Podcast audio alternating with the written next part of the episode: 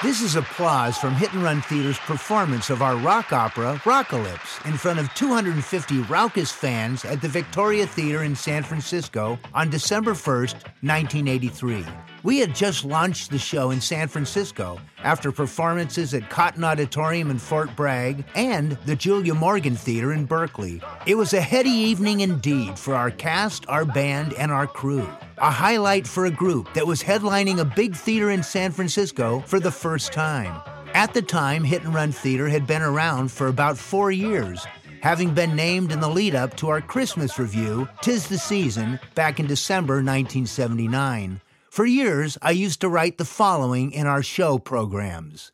Its origins do indeed remain shrouded in mist but we can safely say that Hit and Run Theater was actually named in the lead up to the Christmas comedy revue, Tis the Season, in December 1979. But its real origins go back even further, back to a group of crazy Mendo hippies just looking for something to do on rainy winter nights in the 1970s. The Back to the Land movement was in full flower, and there were all kinds of displaced middle class kids moving from urban areas to the redwood wonderland that is Mendocino. And at the end of the 1960s, the band Cat Mother had migrated west, led by their keyboard player Bob Smith, their bass player Roy Michaels, and their families, including their fairly theatrical wives, Alice Smith and Ellen Callis. While the Cat Mother band members led boogies and played gigs around Mendocino and further afield, people like Alice, Ellen, and their friends were looking for other outlets. Musician and eventual hit and runner Richard Feenbach gives us some perspective on what life was like in Mendocino in those early and middle 1970s there was no TV, there was no VCR, there was no CDs, there were no DVDs. There was if you wanted entertainment, you had to go out and find it in some venue and that was it just made for a particularly i don't know vibrant time. Because we were all that age and, and few of us had kids almost none of us had mortgages or real jobs but it was all very you know flying by the seat of our pants. We were driving cars that were continually breaking down. And if someone talked to you about car insurance you go well what's that? You know, or health insurance what's that? We didn't know we were poor but we were pretty poor actually when it came down to it living in our little cabins and shacks in the woods and then just and coming together and hit and run was this unique small community in the middle of it all it was just a great group of people and just as I say, it was just a particularly fertile time. Ellen Callis, married to cat mother bass player Roy Michaels, was from the improv capital of the world, Chicago, Illinois, and she was keen to see if there might be interest among people in perhaps meeting to play theater and improv games. Sure enough, there was, and Ellen was instrumental in pushing some folks to get together at Toad Hall on Comptche Ukiah Road. We started meeting at the barn, at Donna Brown's barn up on Comptche Ukiah Road. Yeah. Every Tuesday night, there was an odd group of people Peter Wells, Antonia Lamb, a guy named Chris Burns, myself, Biff Rose, and Donna Brown, and a couple other people would come and go. And for on Tuesday nights, we would get together and we would do improv. And those of us that had kind of a familiarity with it, you know, I grew up in Chicago, and so that was the home of Second City and Viola Spolin. So that's kind of in the DNA there. So I was really familiar with it. And it was really just kind of goofing around, you know, it wasn't like we had any performance ideas. It was just something to do. Nobody had cable TV. It was like you got to sit home and look at your kerosene lamp and so the rain would be pouring down. It was great. Then came the bicentennial of 1976, and these woodsy thespians had a reason for a show, a theatrical spark, as it were.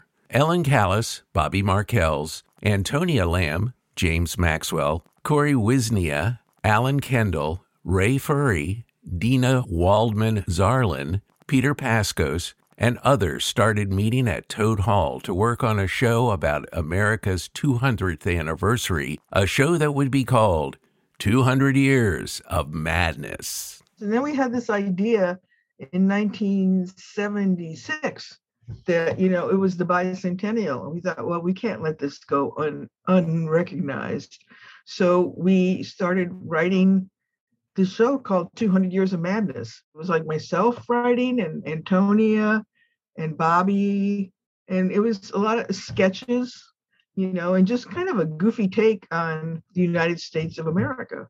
And so for that, uh, more people joined us. We did the show at uh, Toad Hall, which was owned by Donna Brown. There used to be rock and roll shows there, you know, more than that beforehand. But so that's where we did our first show, and our, I think the musical accompaniment was was uh, the Celestial Sirens, which was uh, headed by Margie Crowninshield and Kathy O'Grady and Lee Larson and a bunch of women who kind of were like basically the Greek chorus, you know. And so I ended up being the MC. Bob ended up being Bobby Markel's was a ridiculously funny Statue of Liberty. And we just kind of wrote these bits, you know, and uh, did the show, and it was a huge success. Well, the 200 Years of Madness was celebrating the 200th anniversary of our liberation as a country. We had a lot of fun with it, and you know, like many decades, there was always something going on in Washington that was really easy to make fun of. Matt Rowland was ran the lights for us, and he was Maddie. You're gonna hear this about yourself. Uh, he was 19 years old, and um, he was great. He just showed up, ran the lights for us, all that kind of stuff. And the celestial sirens included. Let's see, it was me, Margie, yeah, I'm pretty sure it was Laura Jean Cardinal, and I think Lee Larson was part of it. We were in a group kind of off to the side of the stage and did just various musical pieces as interludes or background or something. That was fun. The 200 Years of Madness group drifted off into the vapors of the mid 1970s. But then, three years later, in 1979, another group coalesced. Once again, it included Ellen Callis, Antonia Lamb, and James Maxwell, as well as newcomers Doug Chateau, Richard Albright, Tom Burnham, Lou Harris, the mysterious Ranger Larry Clark, and Pamela Winegar. This time, they called themselves the Hysterical Review Board, and they began working on another homemade comedy revue. Yeah, I guess it was. So the summer of 79. That's when I met Pamela. We've been friends for so long. You might have met through my brother because they were both working at the deli. You know, we were all kind of cross pollinating in the restaurant scene in Mendocino. So we all, that's how we all knew each other. And so Pam joined, and that was, you know, uh, basically the same combination of people with more people you know, that kind of joined in and we rehearsed.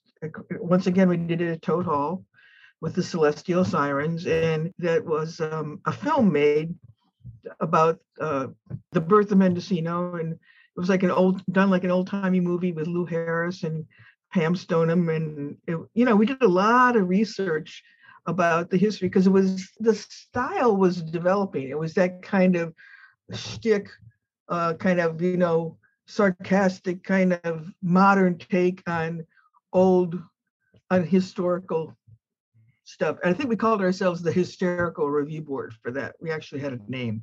Pamela Stoneham was Pamela Weingar back then, but as two fun loving women, she and Ellen proved a natural core for the group. Well, I remember working with Doug Chateau. Anybody who knew Doug had the most dry sense of humor. So we were, I think we were the we were representing the, the Chinese who we said had washed up on shore. So we'd actually literally throw ourselves up on the stage and roll across it, you know. And um, yeah. Antonia Lamb wrote songs for it, I believe, and so did James Maxwell about being in line at Mendosa's. But we also acted out at a mill, and we we were the, we were the human logs, and we would roll across each other's backs. I mean, we just we had a lot of fun. And it was at Toad Hall, so it was very. Uh, we used Christmas lights for lighting. I mean, it was very home homegrown, I would say. I mean, the thing that was so great about Mendocino is we were also these cocky young hippies thinking we had invented this, we discovered it. But like so many things in history, you know, it had its roller coaster days, its ups and downs. It was, you know, boom and bust. And so, you know, it was the same for us. But it also, we learned about all these kind of interesting, strange types of people that were attracted to the place or, you know, just the culture that was created at the time. You know, we, we were busy creating our culture in the 60s and 70s and 80s up here, our, you know, our Mendocino counterculture but there was the culture of the loggers and there was the culture of the Chinese folks that came in, you know, I mean, one of three boats that shipwrecked, all that stuff. And it was also political.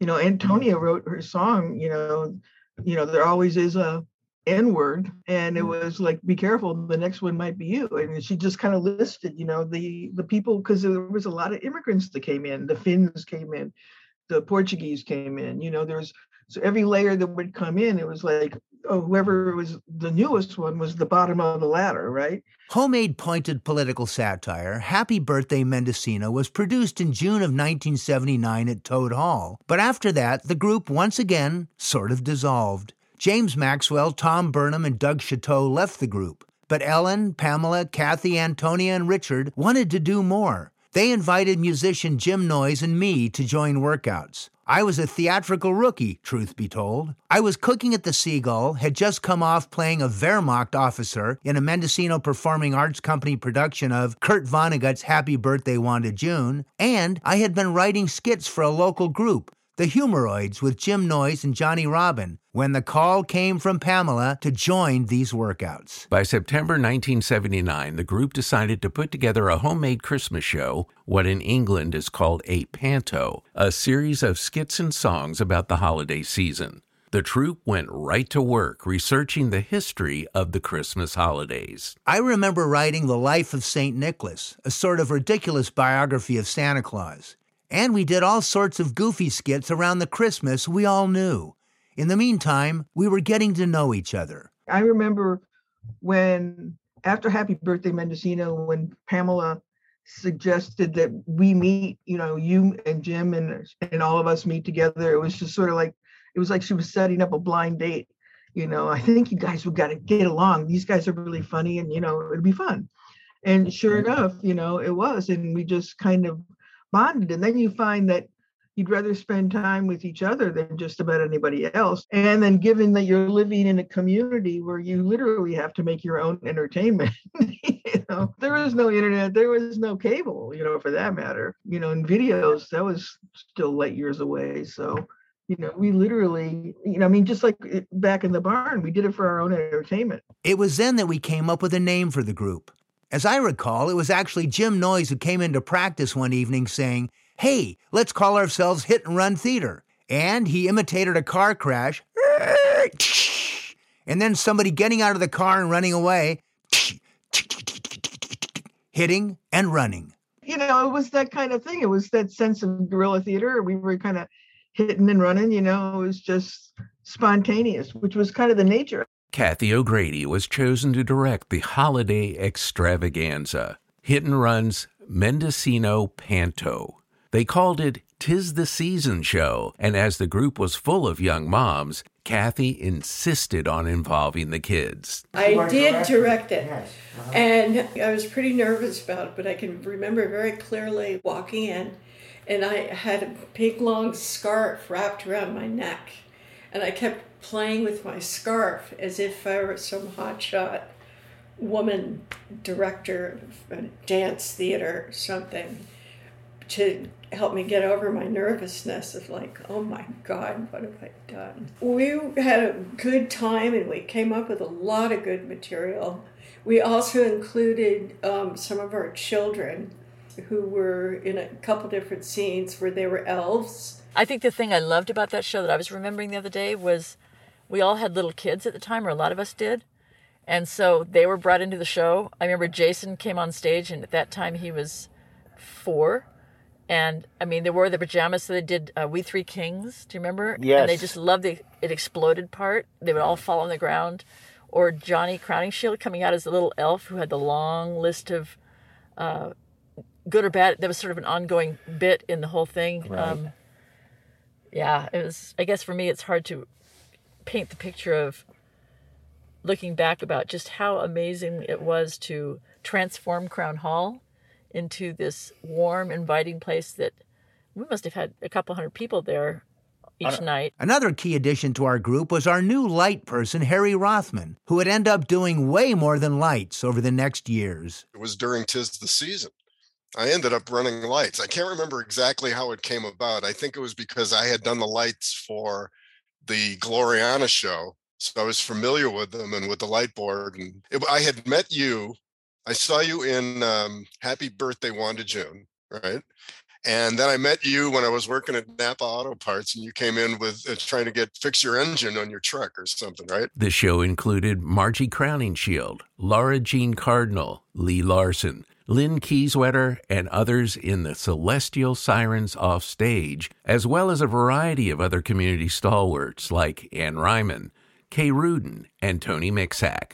John Chamberlain made one of his epic posters, a warm hearted salute to the holidays. And when it ended, everyone agreed they'd had a lovely experience. It also seemed like they might want to continue. In January 1980, a few of us, I honestly think it was Ellen and Pamela, came up with the idea of going to improv workshops at the boarding house in San Francisco. They were led by members of the committee, the long standing San Francisco Improv Group. And our first workshop coaches were the tremendously supportive and very funny Jim Cranna and Nancy Fish. We went to those workshops, learned a bit, were embarrassed even more, and came back determined to try some of this new improv comedy stuff at home. And I think we were actually doing some improv before we went there a little bit. We had just started dipped our toe in the water of it and didn't really know anything about what we were doing, except we knew we wanted to do it. Yeah. And then, yeah, we went, all went down to San Francisco together. It was the big outing I'll, I'll never forget, and um, got totally excited about it. I remember just loving going down there, and it was just so cool to be down with people who were doing it. We, I, I learned a lot from them. Um, that's where I think that's the first time I've been doing this. What, forty-two years now? That's where I fell in love with it. The first time, the art of improv, was doing it in that group and going. This is something I could really enjoy. I mean, it's just everything was new. It was always new, and it still is. That's that's the cool part. Eventually, when we you know started actually going to um, you know working out with Jim Cranna and all the other improvisers in the city, and then learning more, you realize, oh yeah, there is a format, you know, that you can use to guide you through to create a narrative, right? And so that was a lot better. We ended up booking shows at the Caspar Inn, run by Peter Litt, in April and June 1980, and started working on some new skits, and we were determined to try some of that improv. As I recall at the time, Hit and Run Theater included Pamela, Ellen, Kathy, Richard Albright, Laura Jean Cardinal, Jim Noyes, Kay Rudin, and me. We were supported musically sometime by Cat Mothers Bob Smith and John Chamberlain, and often by Margie Crowninshield. One of those first shows was named by Richard Albright Cac Cac Ergo Sum, and I believe shows took place in April and June of 1980. Unlike a lot of comedy groups we met at that time, we had a very strong female presence. The women are strong in Mendocino, and so naturally things like the Ovaries, the Dead Ovaries, which was a punk group, came out, and uh, and Femcho, and our commentary on on uh, classic gender mores and you know stuff like that so i mean if you're a political person to begin with whether you realize it or not that just kind of comes through Pamela and the Women wrote a song based on Pink Floyd's Brick in the Wall under the tentative title We Don't Need No Stupid Come Ons, and they ended up as a pseudo rock group called the Dead Ovaries. I don't know when the Dead Ovaries came up if it was that soon, but we uh, we started writing some songs and and Caspar was I mean the people all the people who came were so incredibly generous in letting us try everything, you know, and they just loved that we were doing it. I liked we we don't need no stupid come-ons, you know. Yeah. Um, and I remember we wrote that sitting in Antonia Lamb's kitchen, and we started writing it. We did it mostly to amuse ourselves. It was it was a pretty much a man-hating song, which you know got a little uncomfortable. But we had so much fun doing it. I remember just getting kind of like sweaty armpits, having so much fun writing it, you know, and never knowing whether you're going to ever take it anywhere else. Yeah. And I remember the night we first performed it, and of course I'm going to remember because I was doing the lead on it. I went, oh my gosh, am I really going to sing this in front of people? And I saw um, he was a, a saxophone player, and he walked by. Coco was his name. He had a leather jacket on, and I and I'd been studying method acting a little bit, so I said, I said, hey, can I borrow your leather jacket?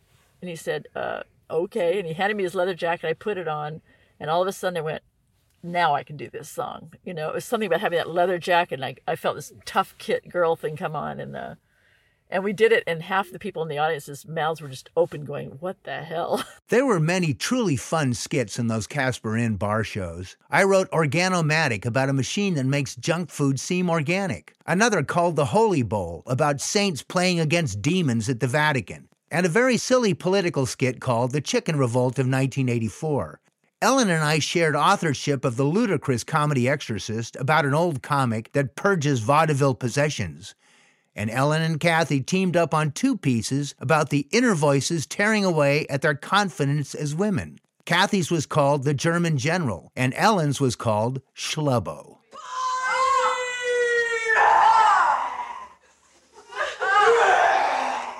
I thought I got rid of you. You can't get rid of me. I am part of you.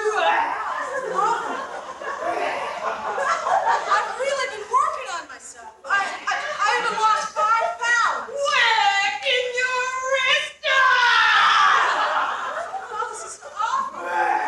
You ruined my holy. What's that? A flower in your hair. Trying to relive the 60s. Flowers have been popular for years. And that hair. Hey, this is a nice haircut. It's a great haircut. I'm David Bowie, not on a 40-year-old woman.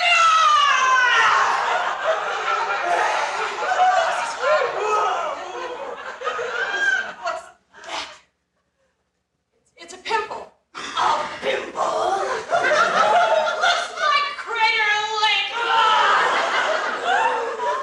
No! They're not gonna look you in the eye. They're gonna look you in the zit. You know, and a lot of it was personal. I mean, uh, Sh- I wrote, and Kathy's version of that was the German General. And they were both really based on kind of, um, you know, the internal dialogue you have with yourself. You know, I mean, Schlubbo was the name that I had for the person inside of me that was trying to sabotage me all the time. And there was definitely had a character, whereas Kathy's, which was the same thing, her character was the German general, and he was pretty much a Nazi. you will do this. You, will what's the matter with you? And then the group finally figured out a way to get some of Mendocino's omnipresent abalone shells into a skit in one they called Attack of the Killer Abalone. This was the attack of the abalone. Yeah. And all, basically, all we were doing was stumbling around the stage with our hands like glommed onto our thighs or our chest, imagining that where we were grabbing, we were the, the abalones were attacking us, and we were trying to trying to get the abalones off. It was like a really bad sci-fi movie. Yet not all skits were You Had to Be There or Thank God We Were All Drunk. There was Harry Rothman doing his takeoff on West Side Story's Maria, which he called Lasagna, and to which he gave heart and soul. I sang the lasagna words with the Maria words. Eat it fast and there's music playing. Eat it slow and it's almost like praying. I mean, it really, I just stuffed my face with lasagna. You know, it just went on. I had a little table with a checkered tablecloth on it, the whole thing. We mixed in some very primitive improvised skits, and there was one little ditty the girls of Hit and Run wrote, which became a big hit in future shows, a song we called the Sperm Song.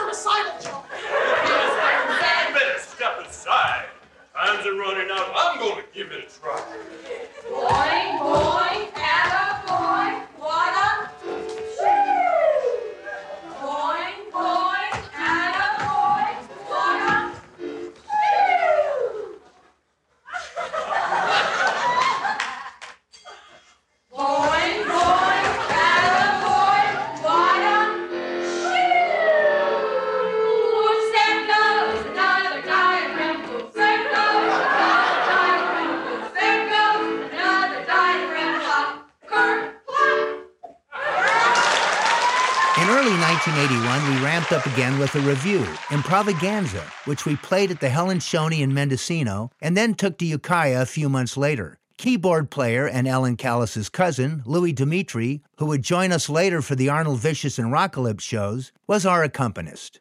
We were writing a fair amount, and as many of us were in the tourist industry, working as waitresses, cooks, and the like, we produced Assholes on Vacation, a comical look at how tourism was affecting our little community. It was introduced by a scene of a family in a restaurant, and we were brutally rude.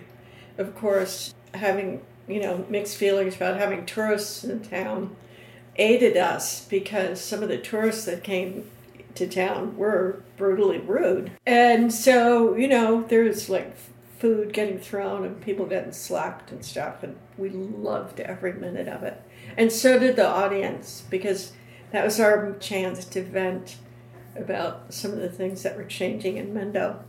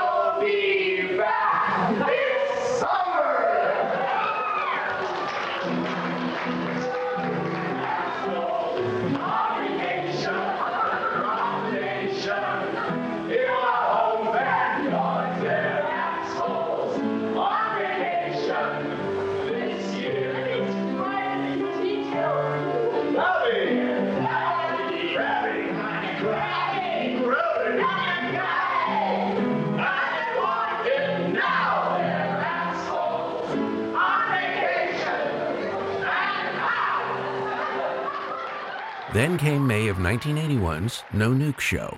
The group worked with local DJ Rich Alcott and opened for famed 1960s comic and social commentator Paul Krassner at Crown Hall. Hit and Run had a bunch of good musicians behind them, effectively many members of the future Hit and Run Orc, and featured two new make believe bands the left wing activists, the Irish Persons, and the right wing SoCal band, the Birch Boys. We opened with um, with Miss Island's Silo, and I had a full beard. full big bushy beard, right? I mean, I remember Harrisburg, Harrisburg, Harris, the town with no hair. Yes. Yeah, that was Jim That was Noise's Noise, yeah, song. yeah. Take your London, take your Paris, because we won't be embarrassed. And then he had that great line: "We've got a, we got a Nightlife, nightlife with, a half life of twenty thousand years." that was a great one. Anyway, take it away from there. Uh, but anyway, I can't, I can't remember all the things in between. I just remember that I shaved in the kitchen. I cut I cut this whole massive beard off to come out as a clean cut white guy for the white Anglo-Saxon Protestant Birch Boys. That's that's what I remember, and I just Now I remember both. theater. Of, yeah, both of those shows. They, I mean, and we had the orc. That was the first time we had the orc, right?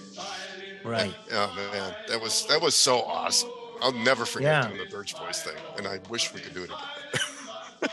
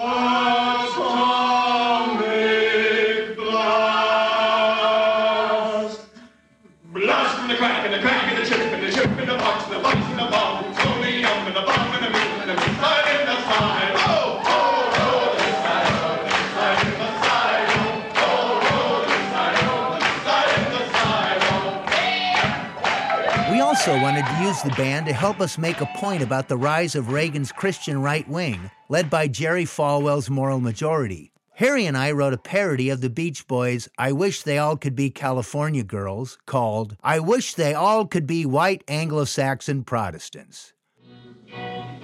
Ladies and gentlemen, from Orange County, the Birch Boys and the Wasp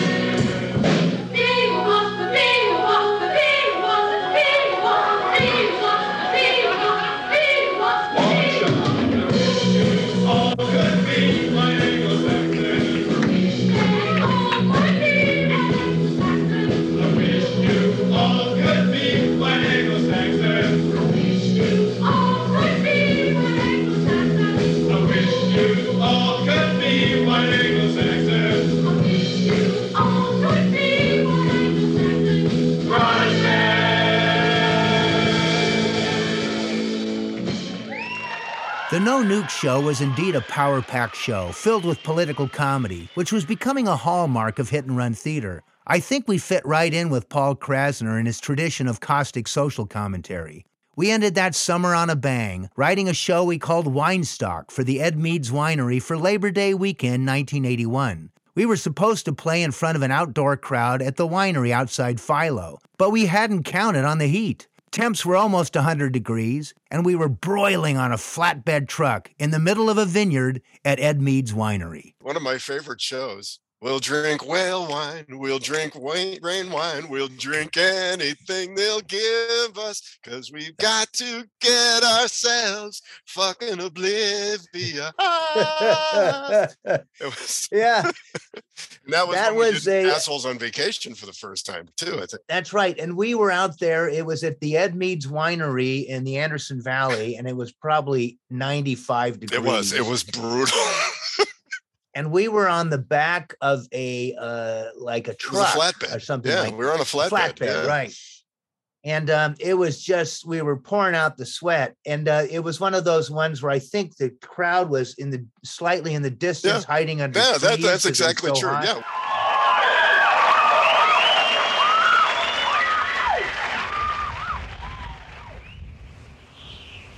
But after Winestock, Hit and Run went through one of those inevitable transitions groups pass through. Pamela headed for LA for acting classes. Laura Jean backed away from the group for a few years, and their ranks were thinned. Hit and Run was down to Ellen, Kathy, Harry, and Doug. Harry went in for shoulder surgery, and we started meeting once a week in his room in the rainy winter of 1981. We lowered our expectations and wrote a radio show starring our moms as a secret group of World War II special forces beholden only to FDR himself. The Fighting Moms Overseas Military Squad, or the Fighting MOMS.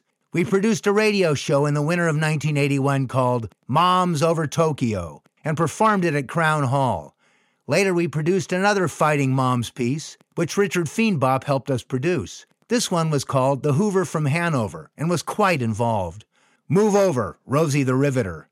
Unfortunately, that recording is lost to posterity. Still, we did manage a Fighting Moms fight song, which I can recreate for you. We are the moms, we are stout hearted moms, and we fight for the right to be free. Ba ba ba bum bum. We are the moms, we are hard hearted moms, and we fight Tojo and Mussolini. And if Hitler had the croup, we would spoil his chicken soup. Cause we're moms who are moms who drop bombs, bum bum bum. But Hit and Run continued writing, and that very same winter of 1981 to 1982 came up with a show idea that truly resurrected the group. A show called O Velveeta. No, it didn't have anything to do with O Calcutta. It was its own little gem, a series of skits, commercial parodies, and songs. The group also invited old friends Antonia Lamb and Richard Albright to rejoin and brought in some excellent new talent. Linda Pack and Otak from Gloriana Opera Company, and a good friend, Steve Weingarten, who would spend most of the next four decades with Hit and Run. Yeah, so I rolled up my sleeves and, and jumped in, and that was um, what was it? That was O Velveeta was my first show, and it seemed as though my what my role became more or less, or where my piece of importance was. A, I had a truck, meaning I could assemble and disassemble sets and had more responsibility than other people to do that, which was fine because you know it, it was an exciting group of youthful and energetic people. And I'd just gotten out of my art school. And so I was visually inclined. And uh, most people were theatrically inclined, meaning in general terms, they knew where the spotlights were. And I never knew where the spotlight was, but I learned how to build sets and props. I had understood color to a point. Contrary to Winey's self deprecating words, he also played the part of Johnny Bernays, one half of the Bernays brothers. I was his brother Toulouse. We were two incredible culinary giants, oddly joined at the hip. Our first skit was called Microwave Magnifique and established our routine. I would write a ridiculous skit calling for some silly contraption key to our culinary brilliance, and Winey would build the prop, usually out of plywood. We went on to star in a series of nine Bernays Brothers bits over the years, from Microwave Magnifique to Cordon Bleu Tactical Weapons Station to a final celebration of Bastille Day in 1989, a skit where Whiny, aka Johnny, lost his head to a guillotine. Here, a few moments of silliness from our debut in O Velveeta. Ladies and gentlemen, Madame and Monsieur, it's time for America's favorite Frenchman. The guys who are to deep fry and Jacques Cousteau's to the deep sea. Jean and Toulouse Bernays.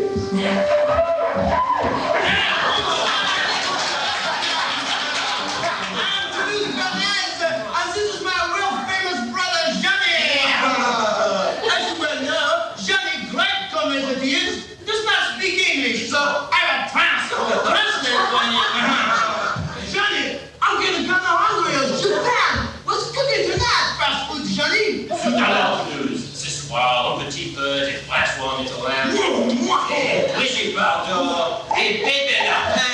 et...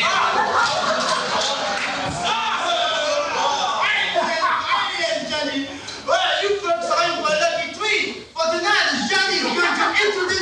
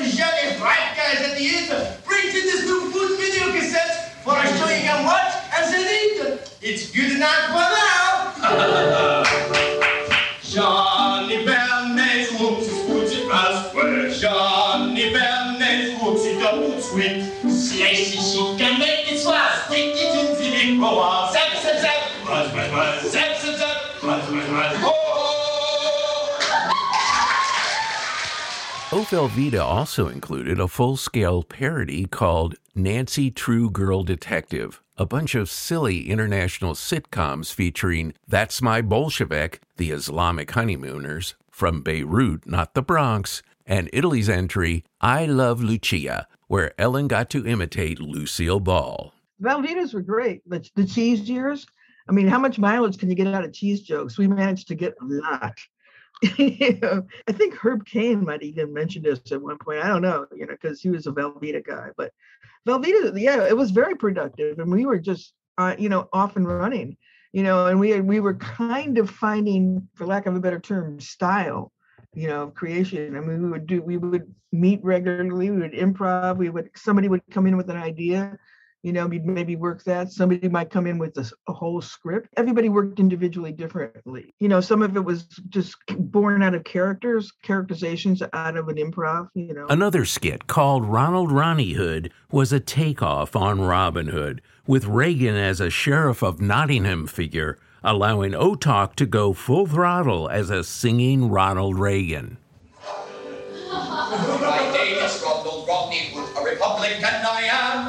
and these are semi-fascist uh, right-wing money men. And these are semi-fascist uh, right-wing money men. Now you may think I run this gang, and I may think so too. But as everybody knows, the rich run the show, and I do play puppet too. But as everybody knows, the rich run the show, and you do like puppets too. I cannot stand a welfare cheat or a pinko bureaucrat. Yes, my friends, they are all moneyed men and well-fed plutocrats. His friends, they are all money men and wealth-fed plutocrats. The more they smell of rice and beans, they belch and fart all day. The bleeding hearts are commie tarts, most of whom are gay. The bleeding hearts are commie tarts, most of whom are gay. Yes, I dream of a time so long ago, in old Cal Coolidge's day. The rich were fat, the poor were cute, and everybody knew their place. The rich were fat, the poor were cute, and everybody knew their place. Yes,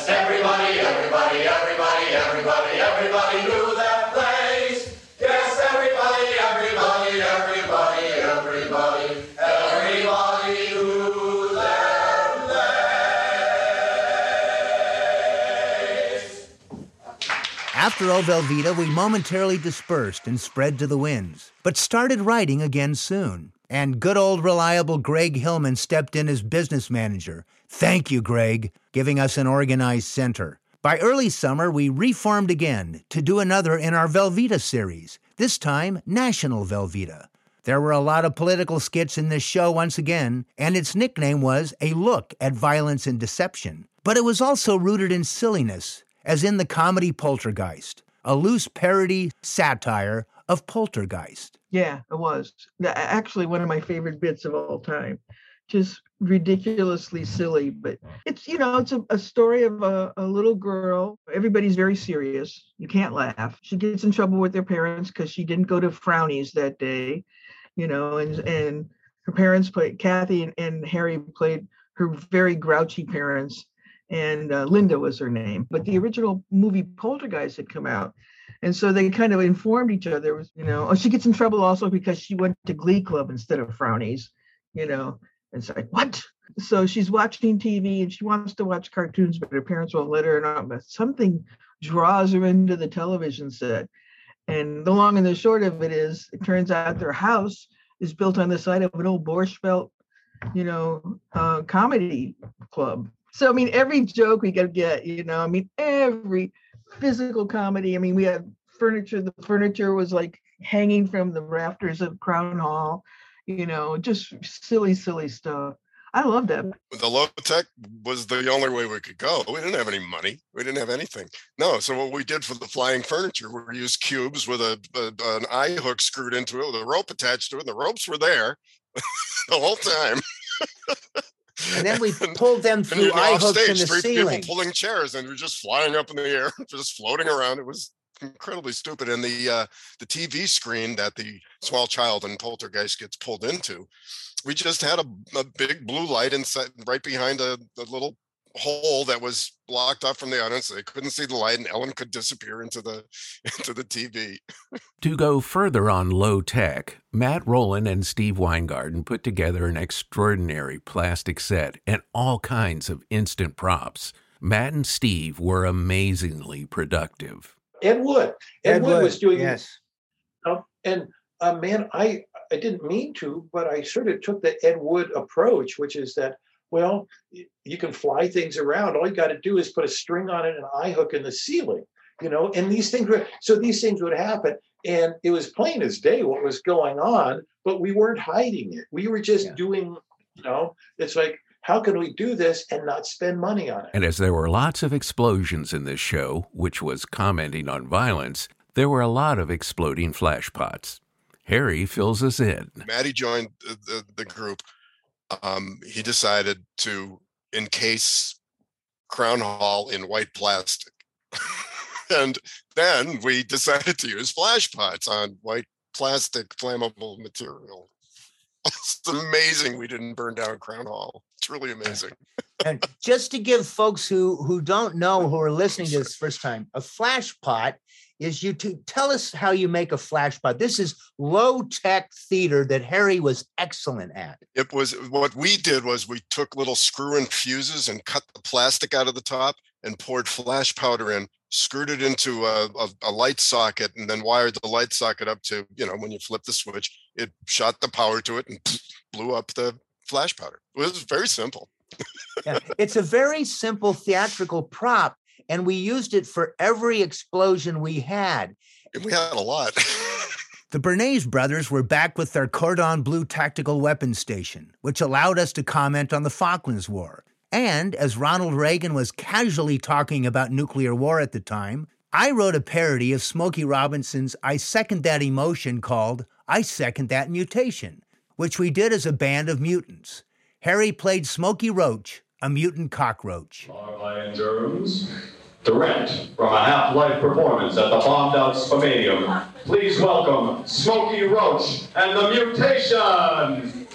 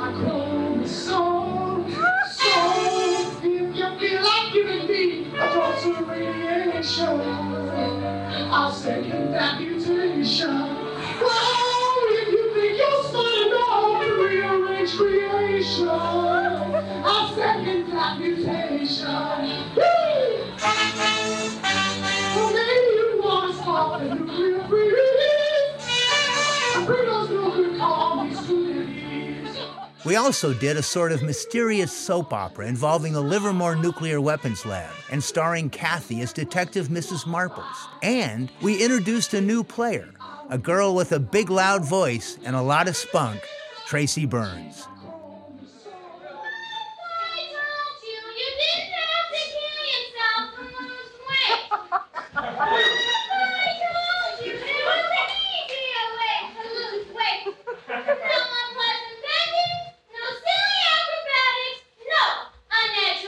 Sounds good.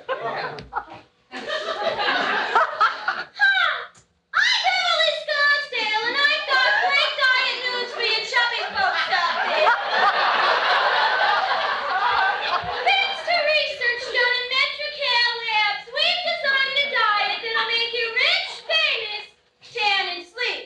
That's right! Here at Beverly Scarsdale, we tap the secrets of Mother Nature by taking a simple look at the earth around us. Yeah, I don't. It'll be too loud. But what if I told you you didn't have to kill yourself to lose weight? What if I told you there was an easier way to lose weight? Anyway, it went on and on. You know, they were all really fun sketches. They were all really fun parts. So anytime somebody brought a sketch, especially if you brought a sketch, and we were just reading to see who was going to do what, I went full out on everything because I wanted the part. And so I quickly learned that was not too cool. like I was competing, you know, to be, oh, Beverly Scarsdale, that's great. I don't know where that voice came out from. It just came out. It just, it just showed up. Tracy had met Ellen, Harry, Richard, and Linda Pack in a Linda directed production of Moliere's The Doctor in Spite of Himself, which MTC had produced at Van Damme State Park. It was after you all had done O Velveeta, which I never saw. But um, Ellen Callis and Harry Rothman were in that and um, became so we all played together. And I knew about Hit and Run. And Ellen and I became really close. I would drive her home from rehearsals and we'd talk for hours. And I was very interested in maybe joining the group because it was comedy and sketch. And Ellen was very interested in having me get in the group. Suddenly, Burns was a full tilt member of the group, working on a comedy revue with the theme of violence in contemporary America. So I got tasked with writing Violence in the Kitchen with Dinah, which I didn't do for a long time and actually ended up writing it mostly sitting on one of those big tables in the kitchen at um, Crown Hall while other stuff was going on. And I was supposed to like have this done. And I'm sitting and furiously writing this sketch because it's like in five minutes, I have to turn it into you, you know, to the group. And that was the first sketch that I wrote for Hit and Run was Violent in the Kitchen with But, but, uh, how can we forget the old five o'clock shadow, right? Every woman's disaster call. We call it here at Shemansky's the Whisker Run. She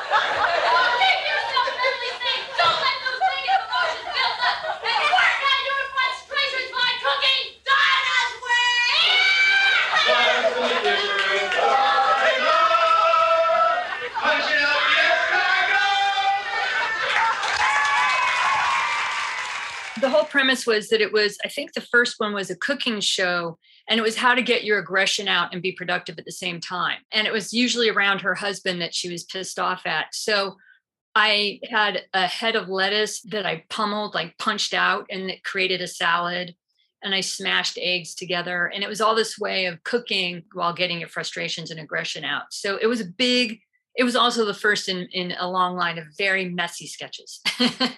I liked making a mess But National Velveeta also included some reflective, heartfelt skits like The River, where Kathy and Ellen reflected on their last decade in Mendocino and what had been gained and lost.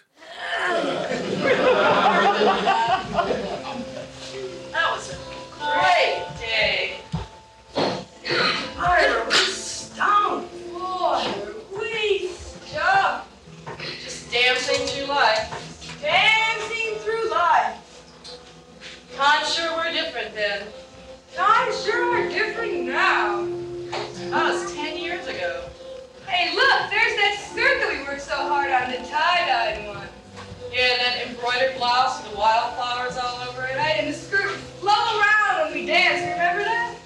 I don't know when we ever had time for embroidery. Oh, that was a great day, man. That was the day that Laughing Horse was so stoned, he fell right out of his beaded headband. Remember that? that was 10 years ago. Hey, you know what I'd really like to do today? I'd really like to go to the river today. What do you think? River? We haven't been to the river for years. We don't have time for that stuff. Oh man, I know. But me to speak to you about it. I mean, here it is, almost the end of July. We haven't been to the river once. Oh. There's work to be done. Work to be done. Come on, man. You remember the river where you go and you swim under the water like a fish? And you come up under some little kid and pull their pants down. and the heaviest thing that happens all day long is you yell at the kids for throwing sand at each other. Well, times are heavier now.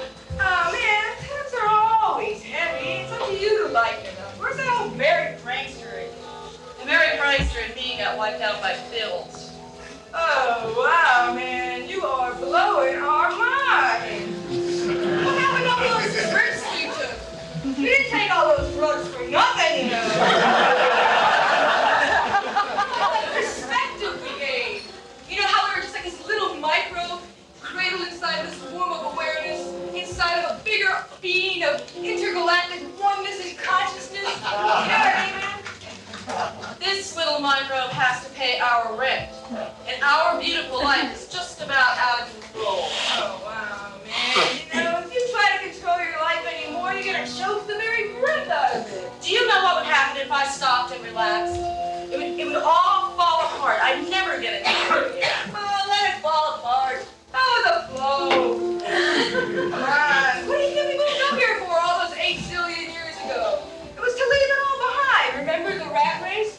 you can be captain of your own ship. And if you wanted to go to the river, we'd put a sign on the door that said, Gone to the river. A rat race came here. Oh man, you worry too much. You know what you're reminding me of? You're reminding me an awful lot of our parents. Our parents? that is a low blow.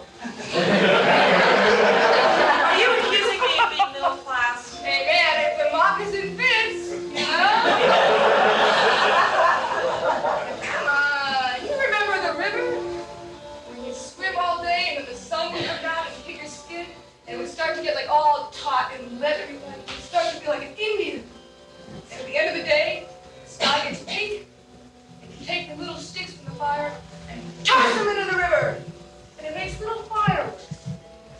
It's very therapeutic. My neck has been hurting really a lot. Oh, I know. What do you say? Come on. What's an afternoon? Okay. Right. All right. Just let me finish this stuff off. I'll drop it off at the post office. Great. Get a six pack of beer. Great. Far out. Oh, what a beautiful day. Oh, boy. River. In the summer of 1982, as we were doing National Velveeta, we were also talking about taking on the idea of creating a homemade rock opera, a combination of two stories, one coming from Richard Feenbop and myself, the Arnold Vicious story, originating in the London punk scene, and one about three girls from Flushing, New York, who dreamed of being rock stars. I went right to work, pasting together inspirational pictures and typing up scene ideas.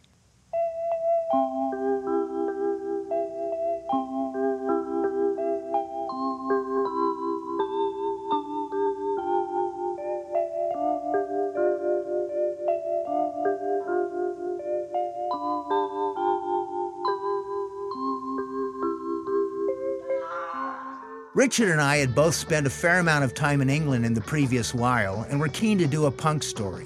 We settled on the name Arnold Vicious with a nod to Sid Vicious from the Sex Pistols, and I was keen to have Richard play the part. I'm not an actor. I was never an actor. I don't ever think I was ever a good actor. I'm, I'm just ridiculously wooden and self conscious on stage. But I'm a good performer. Give me a guitar and let me sing, and I will carry my own weight with stuff.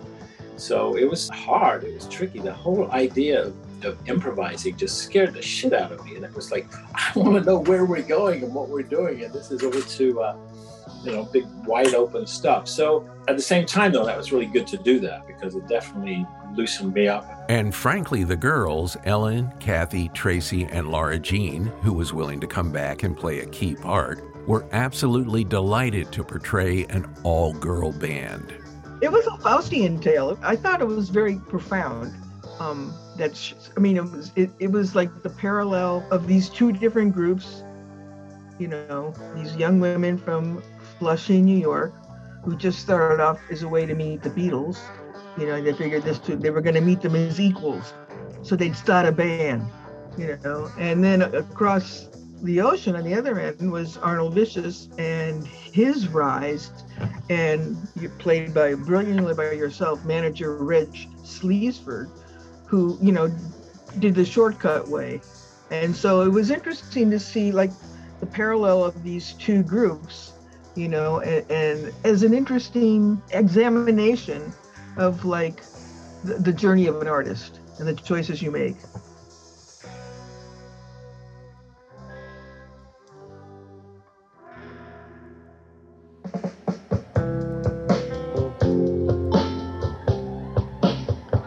So we took the original sheets of the outline I wrote and began improvising the scenes from scratch, all in Tracy and Lindsay's garage. That was so fun. And um, yeah, we used my garage on Wheeler Street. I had a roommate, um, Lindsay, and we had a couple of kittens, and they kept getting locked in the garage and they kept pooping. And you guys would get so mad at me because there'd be, you know, cat poop and it would smell. And I'd have, oh, anyway, gosh, that was amazing. I was part of the ovaries um, with Ellen and um, Kathy and Laura Jean. And so we got to create our own characters. My character was Cherry Manhattan. She was a drummer. I loved Cherry Manhattan, loved her. And we had so much fun and just playing and creating this show. You know, I dyed my hair magenta for it, and um, and it ended up. I mean, again, small town, but ended up being a huge hit. So much so that everybody talked us into going into the to take it to the city, take it to San Francisco, which we did, which became Rockalypse, which was yeah, which was quite something, quite an adventure. But just the purity of the Arnold Vicious punk opera the purity of create one of the things i loved so much about hit and run was there was no end product there was no end result this was not for anything this was just people getting together to have fun and we got to entertain our friends and neighbors But we were radical women. We were, um, you know, because it was drums, bass, and guitar that we were playing. And one of my favorite parts of that was I played guitar and John Chamberlain in the orchestra.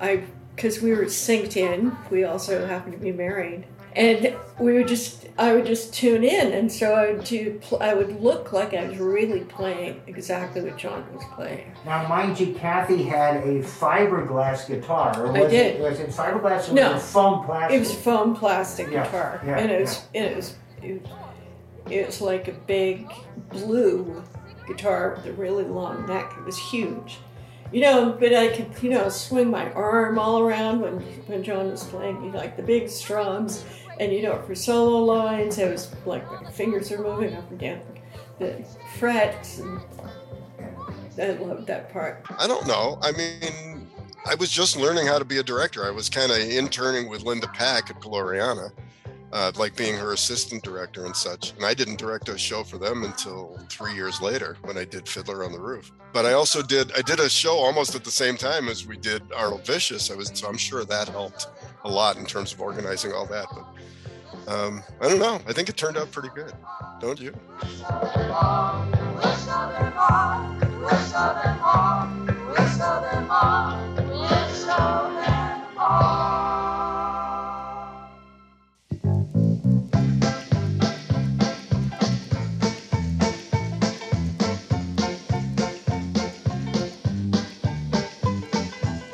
It seemed like the whole community got involved as Arnold Vicious took over Crown Hall. We had makeup artists, Kate Wilson and Gianna Dennis, and tons of other input. Arnold Vicious was a community event at Crown Hall in December of 1982. There was something about the Arnold Vicious show that had a little, for whatever reason, it just had a little bit of magic to it. It was good versus evil. There was love. There was community. There was forgiveness. There was redemption. I mean, all in the in the shape of this kind of quirky musical comedy. But I think that first show we did it when we were, we played it at Crown Hall at the end of the night, there'd be people in the audience and they were genuinely touched by it. And it wasn't just uh, you know, ha ha ha, that was just another bunch of good skits, but there was some real yeah, there's a you know, you, you played a good evil man, Doug, and you you were kind of redeemed at the end, you know. And I think that was the kernel of what had us go, you know, maybe there's something here that, that more could be done with. And so we decided to see if we could take the show further. We decided to rewrite the show. Matt Rowland agreed to produce it, and we went about finding a director from San Francisco. We chose SF comic musician and longtime producer of Comedy Day, Jose Simon, from the San Francisco Comedy Underground. We got started on the rewriting process almost right away. We treated it quite professionally that you and Kathy and Ellen and Ellen and I would get together every week in your house and we would rigorously go through it, rewrite it, write it again, and, and keep fleshing out the story. We just kept working probably for a good three or four months. And then I remember one day we had we had the big meeting. It was like the board meeting. We, we all sat at it might have been at my house actually we sat at a long table, the four of us, and we had we had scripts in front of us, and we basically performed the show, I think, as it were. We just did a reading anyway for everyone else. And they kind of like, mm, you know, maybe, yeah, oh yeah, okay, possibly, you know, and uh, took it from there. And um, you know, that became Rockalypse, which there was still something of that show I think that worked very well.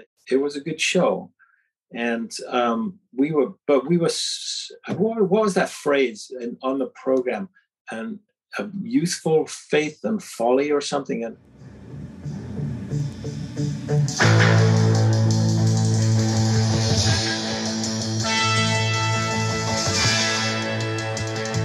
In addition, the musicians, now called the Orc, went to work expanding and rewriting some of the music. Margie keyboards Louis bass, Louis drums and keyboards, LJ singing, I play guitar, and JC played guitar and mandolin and sang and generally an all-rounder. And you would come up with the improv parts and some ideas or what the skits were, and then we had to write a song that would work with it.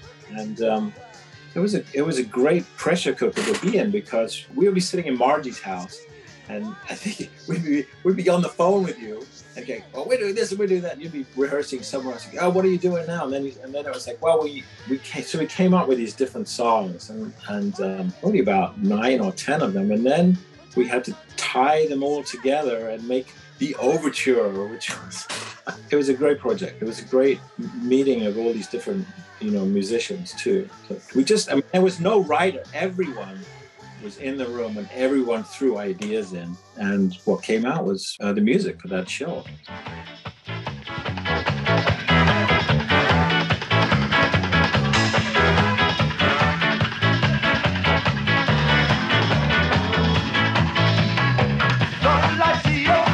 For the Rockalypse Bay Area run, we lost Winey and Albright from the original cast, but found able replacements in Lawrence Bullock and Charles Tyler.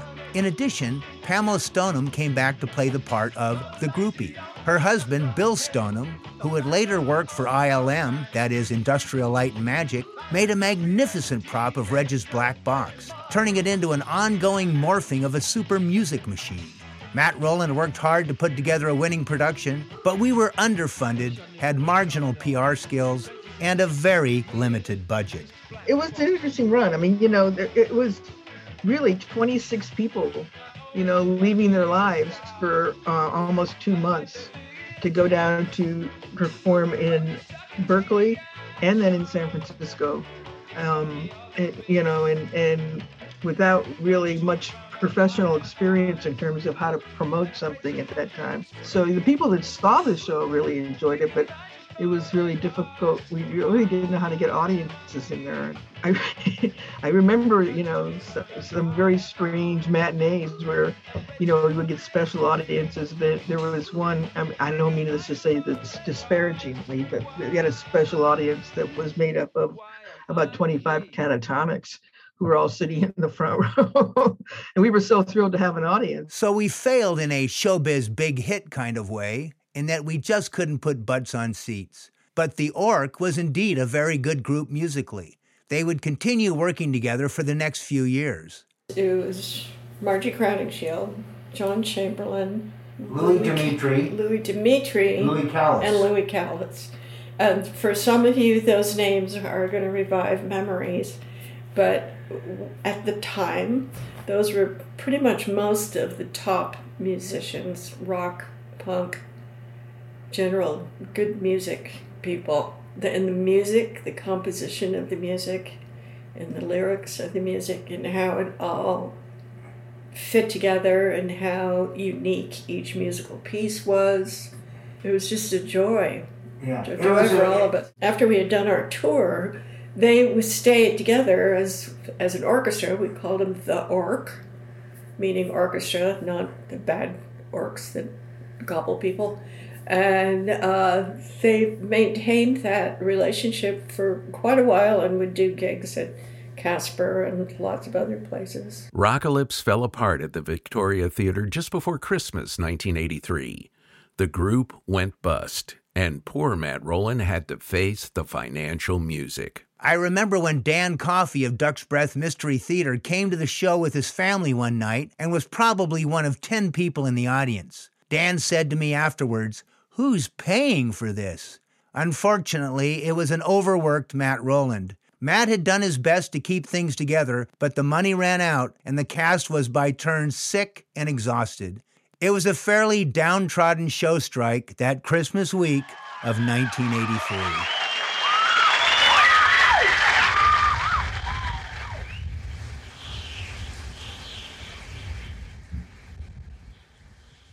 But hope springs eternal and comedy dies hard. Tracy and Doug came up with a new idea for a comedy series for the upcoming year Laugh Fest 84. They had been meeting comedians in the Bay Area and were anxious to bring them up to Mendocino. The premise was that Hit and Run would write reviews and then open for established comedians, who would be the headliners. Soon we had a list of comedians quite happy to come up for the holiday like weekend on the Redwood Coast. Ray Hanna, D'Allen Moss, Will Durst, Doug Ferrari, and comedy groups, Marks DeMorrissey and the Comedy Underground, an improv group. And we started writing once again. There were plenty of skit ideas out there to be tried, lots of Reagan era politicians to make fun of, and plenty of silliness abounding. Pamela Stoneham was back from studying acting in LA.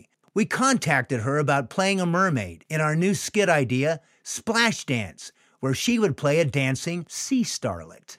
Yes, and so we managed to combine them into a uh, skit called Splash Dance, which you were the star of. That was when I came back from LA. I Mm-hmm. remember Tracy telling me about the idea. One of the my favorite parts of that particular skit was um, we had talked you into wearing this sort of mermaid costume, and you were a a, a mermaid who had wannabe ideas about um, getting someplace in showbiz. So we we managed to string together a medley of navy and uh, ship pirate Old songs. Popeye songs. Popeye. We had Popeye the Sailor Man. We had the Sailor's Hornpipe. And so we put together this thing, probably lasting maybe a minute and a half of these of these uh, nautical ditties, and you had to dance to them. I'll never forget your face when you first heard the thing and you looked at the. I think I had managed to put together the medley, and you looked at me like you fucking asshole. but you. Did, I studied acting in LA. I'm not doing this. the great thing was though is you kicked ass. It was so funny. It was you know. I, yeah, I go ahead. remember well I remember finding um, a piece of tube t-shirt material this long piece of tube and I pulled that up over my hips and then I had this ridiculously long blonde wig and I put on some swim fins and we danced with those on so they'd flap on the stage. Do you remember? Won't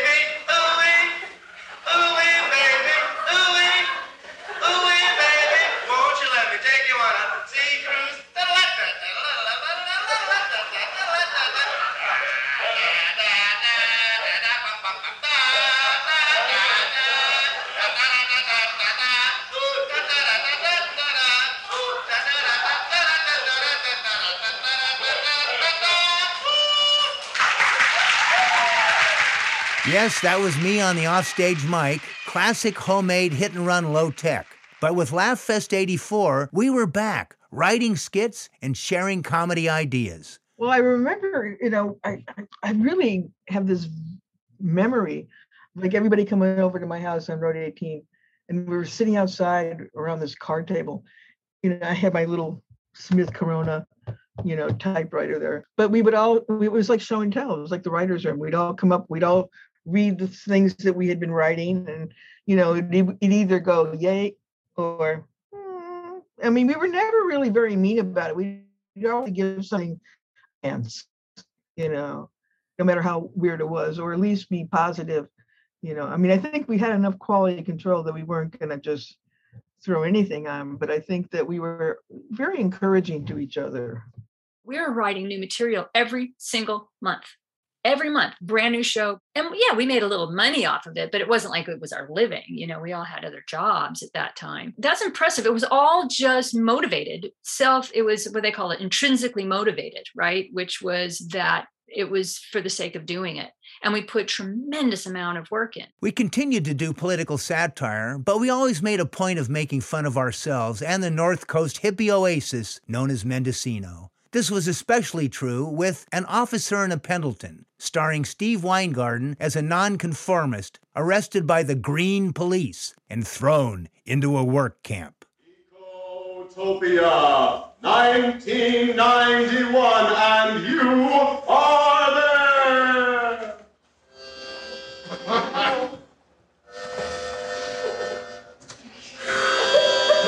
Never used to be like this. No. No, I can still remember the good old days when me and the boys used to drive our 12 cylinder Vulgarmobile out onto the desert, stopping at every gas station because we had to. Eating greasy french fries all night long. Top Dog, Burger King, Der Wiener Schnitzel. Life was ours to live the way we wanted to live it. Then came that horrible night. I can still remember the sounds of those Birkenstocks coming up my driveway. Those Birkenstocks kicking in my door. All I could see was Pendleton shirts. Well, first of all, Officer in a Pendleton was a takeoff on the movie which had come out at the time called Officer and a Gentleman. Doug, you didn't seem to be at all at odds with turning a one-liner in it that somebody else would do into a bit. And so, you know, your your capacity for expanding upon one-liners was, uh, I find, remarkable. Again, underappreciated over time. Yeah, that was a great setup. I was just a guy being in prison for uh, not being hip or for being re- resisting being hip. You might have been more visionary than you knew back at the time. The other thing about Officer in the Pendleton, which is, I mean, talk about the little things that you love, you know, that, that you enjoy doing, is so good. So there's, I wasn't in that bit, you know, but but I got to play harmonica backstage. So every time he would go into his monologue, I played this bad harmonica like you'd see in those movies where somebody's like reminiscing. And it was like I loved doing that. It was so stupid, but it's so much, you know. So everybody would put their bit into it. And then there was Joke Enders, which poked fun at those drug rehab facilities like Coke Enders. But in the hit and run skit, the problem was being unable to stop being silly. Those who couldn't stop cracking jokes were sent to Dr. Ernst Bummer's Joke Enders labor camp. Dr. Bummer was played with extreme grouchiness by Steve Weingarten.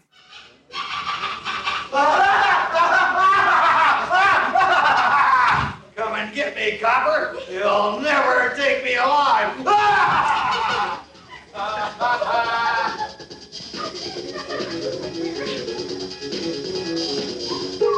A scene from just another Hollywood movie? No, it's not. For this man has a problem.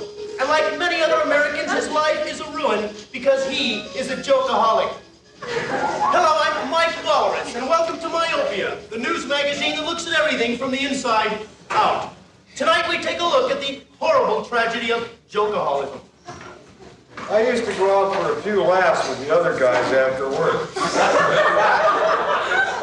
I could never understand it. They'd have a few laughs and then they'd go home to their wives and families. I'd have a few laughs and then I'd have a few more. And before the evening was over, I'd be just rolling around on the floor, just a laughing and a hollering. I was in pretty funny shape in those days. But I'm in serious condition now. Freddie, A. 41, not his real name, is a jokeaholic. And he has had all sorts of trouble. In the past year alone, he has lost over 53 jobs. But this problem seems to be striking all ages. This next woman, Prudence B., 23, not her real name, was a former prep school All-American and hot tub designer when the dread illness struck. Now her life is a ruin, and Prudence B. is a confirmed jokey. I was always a giggler. From birth, I giggled. When I was nine or ten years old, every night before I'd go to sleep, I'd do the same knock-knock joke over and over again. I begged my mother to say, who's there? That's when I went to the school of hard knock-knocks. But it didn't help. It just got worse. They finally sent me here for a dejokification after they found me on the bathroom floor with laugh tracks and Groucho eyes. And there was some superb character work being done in the Laugh Fest series. One of my and the audience's favorite bits that year was Tracy's Mitzi Schleppenheimer character monologue. Mitzi actually was originally going to be a sketch for all the women in the group. And I started writing a sketch where it was t- high school girls doing a show. And so I wrote it as a monologue. And that the premise was that it was a talent show, nobody showed up. So Mitzi has to do the entire show herself, but she's incredibly shy and incredibly awkward. So she does a Shakespearean scene, Antony and Cleopatra, but it's Mr. T and Cleopatra. So it had a Mr. T doll, and I would, you know, do Shakespearean. I don't remember all the lines, but it was Shakespearean lines, but doing it as Mr. T. And she did the whole dance number, but it was with paper dolls. Most of the time, she really was realizing she couldn't. Then there weren't people to do the things, so she had her cards of what the next act was. So she would mostly just go no, no, no. Okay, and then she'd find something she could do, but she mostly was just like no, no, can't do that. It was so fun I love Mitzi. I think I still have Mitzi's outfit and her headdress, her Cleopatra headdress, and the Mr. T doll. This next piece personal favorite. I don't know about you, but I love the classics, especially William Shakespeare. I'd like to do for you now one of Shakespeare's finest pieces. Mr. T and Cleopatra.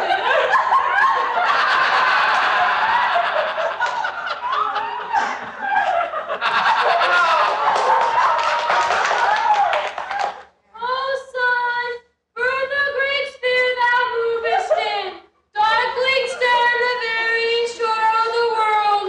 Oh, Mr. T, Mr. T, Mr. T. Help Charmian, help Iras, help, help friends below. Let's draw him hither. Peace! None seizes that hath overthrown Mr. T. Mr. T's had triumph on itself. So it should be that although Mr. T should conquer Mr. T. But whoa, 'tis so. I am dying. Egypt dying. Only I hear opportune death the while. Until with many thousand kisses, the poor lass I lay upon thy lips.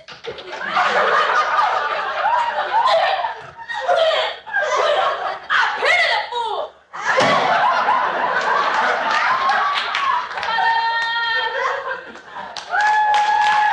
In the fall of 1984, Hit and Run put together a two act comedy revue filled with highlights of their best bits and toured it around Northern California, from Garberville to San Francisco's Julian Theater.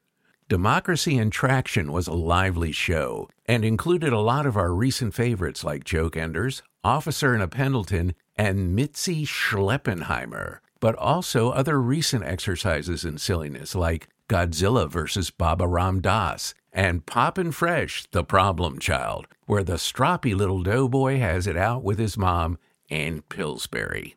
Poppy, how was your experience with the concert, Poppy? Would you like some homemade donuts and some milk? Come on, Poppy, come on. Mom, I'd appreciate it if you started calling me by my full name, Poppy Fresh Pillsbury. I decided not to go to the counselor's mother. I decided to hang out at Winchell's instead. But Poppy! I mean, Poppy Fresh. That counselor's a trained psychologist. He's there to help you with your studies, to help you get into Pepperidge Farm State on that home ec scholarship. That's it, Mom. You know you're living in a dream world. You know I don't have a grade to get in a Pepperidge Farm State. Besides, I don't want to major in home ec. Can't you see, Mom? I gotta be me. I don't want to follow in your footsteps. I just want to be a simple donut fryer. I want to work at Winchell's. You listen to me, young man. Why at least your father? Oh, yeah. Go ahead and say it, Mrs. Crocker. I know, Mother. You can't hide it from me any longer. My father really is Duncan Hines, isn't he? Yes. Yes. How did you find out? I read about it on the back of a Bisquick box. Mother, you should have told me. All these years of middle anguish trying to follow in the family footsteps, wondering about my dad. You know, Mom, I finally turned to drugs. That's right. I've been shooting up yeast and snorting baking powder. Anything to get a rise out of life. Poppy, tell me it's not true. Poppy, you're a Pillsbury. You were born to bake. Come on, Poppy. Let's make some Toll cookies. We can use Uncle son, don't waste your life on Mother! You know I'm too old for that. I'm Winchell's, Mom.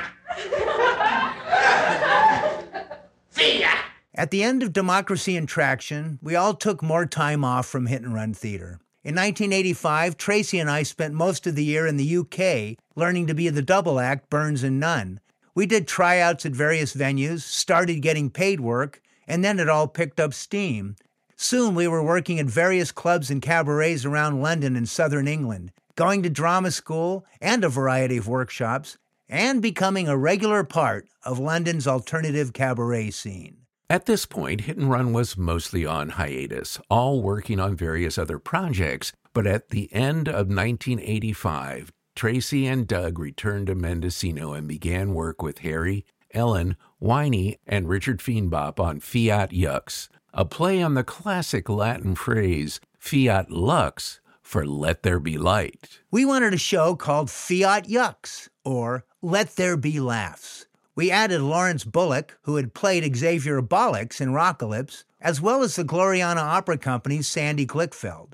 Both Lawrence and Sandy were very good singers and added a powerful music boost to our cast. In addition, we added Ellen's daughter, Shaughness Michaels, as an extra in various skits. Tracy and I had written a lot for this show while in England. In addition, Ellen, Harry, and Winey added material, and Fiat Yux was ready to fly come early 1986. We opened with an absolutely ridiculous song parody based on the early 1950s hit song Mr. Sandman by the Chordettes. Our version was called Mr. Spam Man, and those dancing legs with silver tights in the giant spam can belonged to Harry Rothman.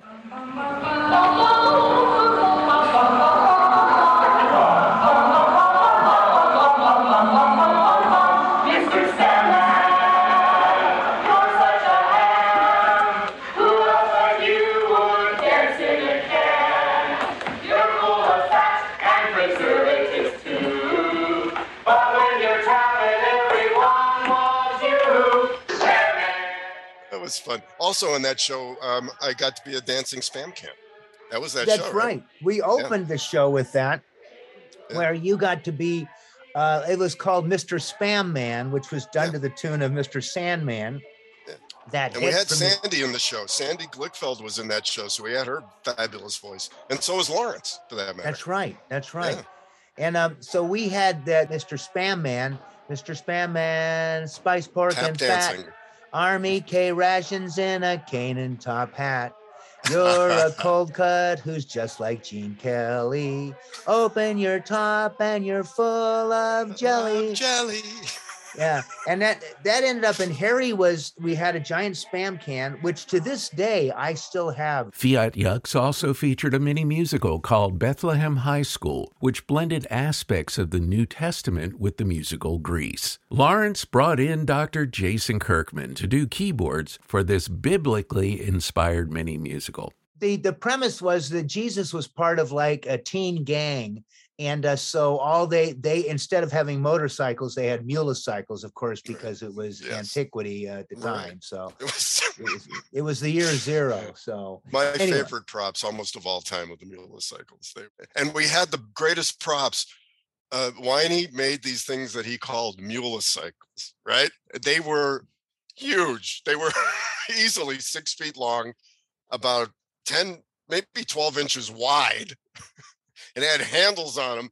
So everybody who came in on the mule cycles, and we, and we also had the we named some of them. There was the Honda and the cow uh, uh, Yamaha.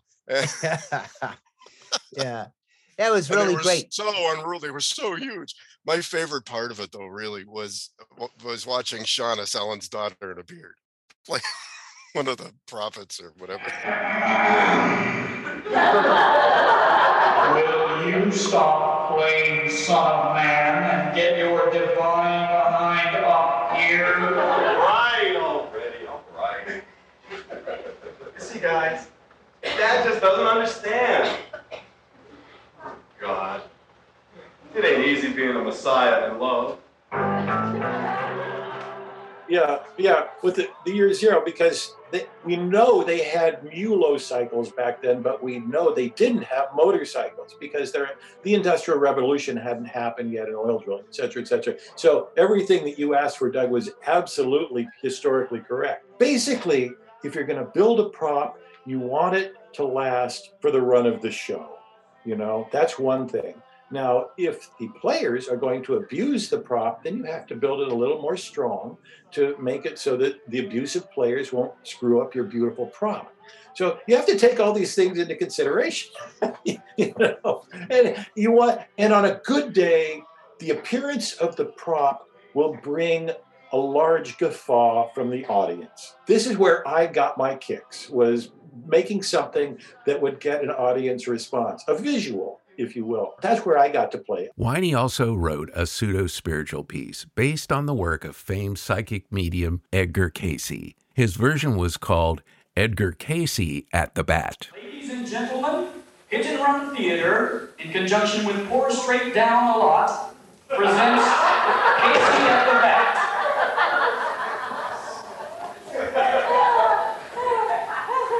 It looked extremely rocky for the Mudville Nine that day.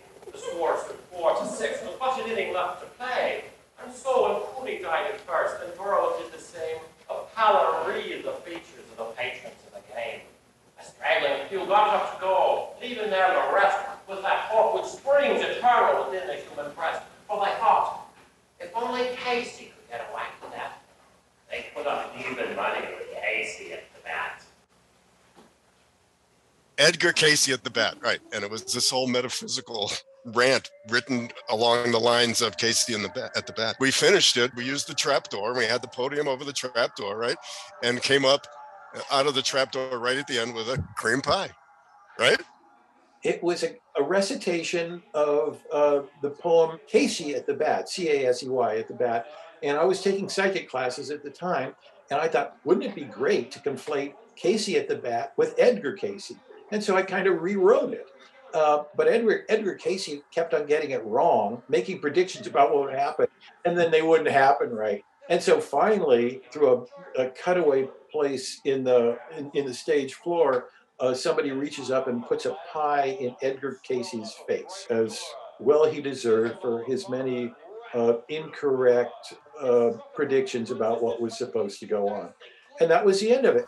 For Casey, Edgar Cayce, now had his chance to predict. He was called the sleeping prophet by those who had a look, and as he slept, he could absorb the contents of a book. The vision of his third eye was the wonder of his day. The healing power of his hands pissed off the AMA. A tarot shuffling pitcher had a fire in his eye, and then he taunted Casey. Go on, Eddie, prophesy. I will give you one, said Casey, his psychic self aligned. A quake will take the Golden State in April 69. But April came and April went, the coastline not undone. Response to this was obvious. The National Enquirer wrote, Straight Sue them! Sue Enquirer! shouted someone from the stand, and it's likely he'd have done it had not Casey raised his hand.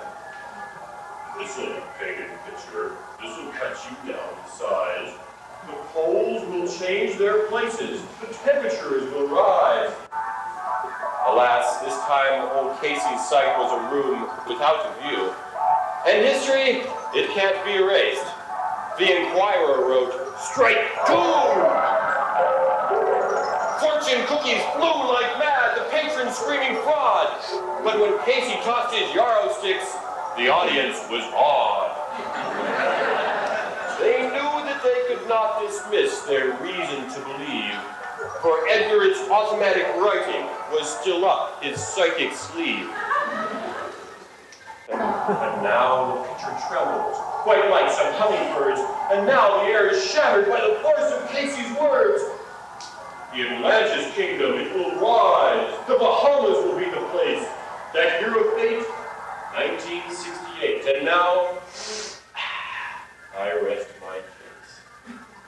Oh, somewhere in this land, a crystal ball rolls in the groove. The psychic readings underway at past lives on the moon. Somewhere, trance mediums giggle, and somewhere, yogis shout. But there is no joy in Atlantis. Edgar Cayce out. There was a lot of variety in Fiat Yucks, including our first and only pirate sitcom, My Three Legs. We joked about calling it My Three Legs, but I think it was officially called Pirate Dad, where I played Solly the parrot. Rosanna made me this parrot thing. I've explained that bit to so many people because it's uh, for me. I mean, the bit could have ended as soon as she, she turned the music off. I mean, the sound of the creaking off. Her. Yeah. It was, I come out with my cigar and my beer. Yeah. We had to do a pirate sitcom, and in the pirate sitcom, Harry was the the token parrot. We we had to be on stage and pretend like we were rocking back and forth with the sea kind of pushing the the boat, and uh, it was very hard. We always rocked. I always rocked in a different direction. Than Well, I had to else. follow you. You know, Yeah. I could see you. You're right there. I was sitting there. I had my. There was a hole in a straight piece of wood. It was like this wide, and a hole here for my face for the beak of the parrot, and two little holes on either side down here, like this, where there were holes. And where it was painted as the perch, so it was my little fingers on my face, and ah, ah. then when the when the sound of the creaking goes off, and you keep kept going for a few seconds, it was so ridiculous.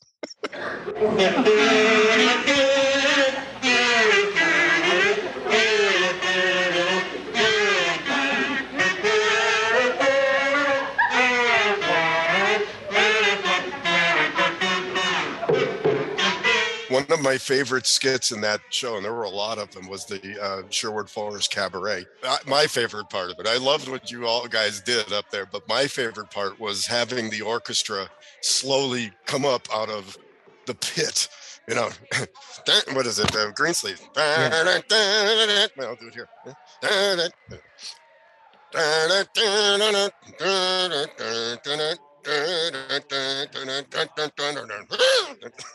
And then by the time we were fully up, the show started. And we ended the same way by going down.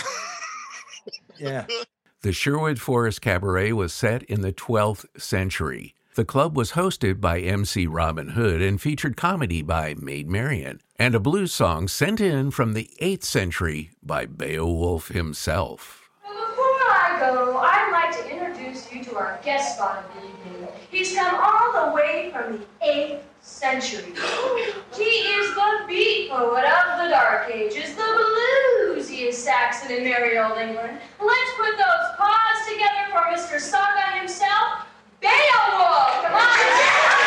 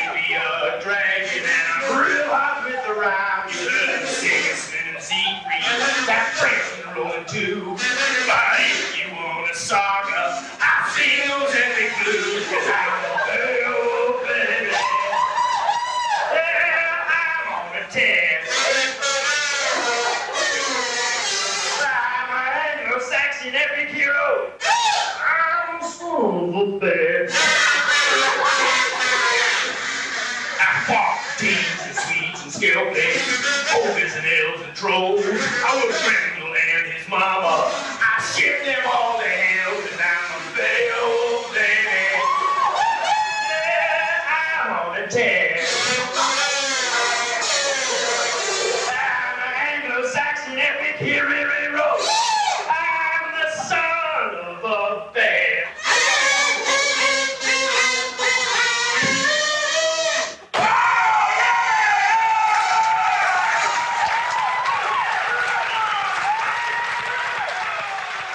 Fiat Yucks also included a beautiful piece of hit and run heart, a skit called Are You Sleeping, featuring Tracy Burns and Ellen Callis. That was such a sweet sketch. And that was two girls, two young girls who are best friends. And then you see them go through life until they're old.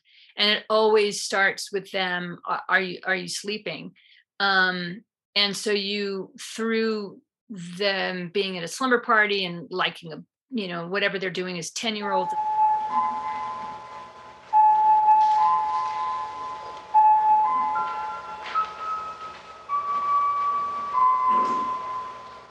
Peggy, are you sleeping? Uh, what? I said, are you sleeping? No, I guess not. Are you? No, I was thinking. About what? Stuff. What kind of stuff? Different stuff. How come you think Bobby Keating throws spitballs at Marcia Berger all the time? I don't know. Because he likes her. Why would he throw spitballs at Marcia Berger if he liked her? Because he's a boy. Boys do dumb stuff like that all the time. You think Marcia Berger likes him? I think so. I think that's why she giggles all the time when he's around. That's weird. I think it's yucky. Maybe they're in love. That would be double yucky. I think love is supposed to make you feel sick. And tired. I know because my mommy's in love with my daddy and she says she's sick and tired of him. and then you see them as teenagers and then they're married divorced until they're in old age and it's sort of they're sitting you know in an old folks home and it's are you sleeping i'm just resting my eyes and they've been through their whole lives together No wonder they call it labor. Peg, I'm scared. Well, of course you're scared. That's natural. Giving birth is a scary thing. Well, you said it was gonna hurt, but I didn't realize how much. I don't think I'm very good at this. You're doing just fine, Liz. Just relax. No, no, no. see, I don't think I can go through this. I just don't think I can do it. You can and you will. Because you don't understand. I'm really having second thoughts. Well,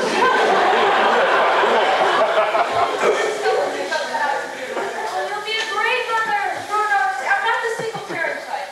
I'm too selfish. Don't be ridiculous. No, no, see, a kid needs two parents, like you and Sam. I'm too used to living alone. I mean, who am I kidding? I can't even take care of my cat, not to mention myself. I'm just not the responsible type. Have you seen my house last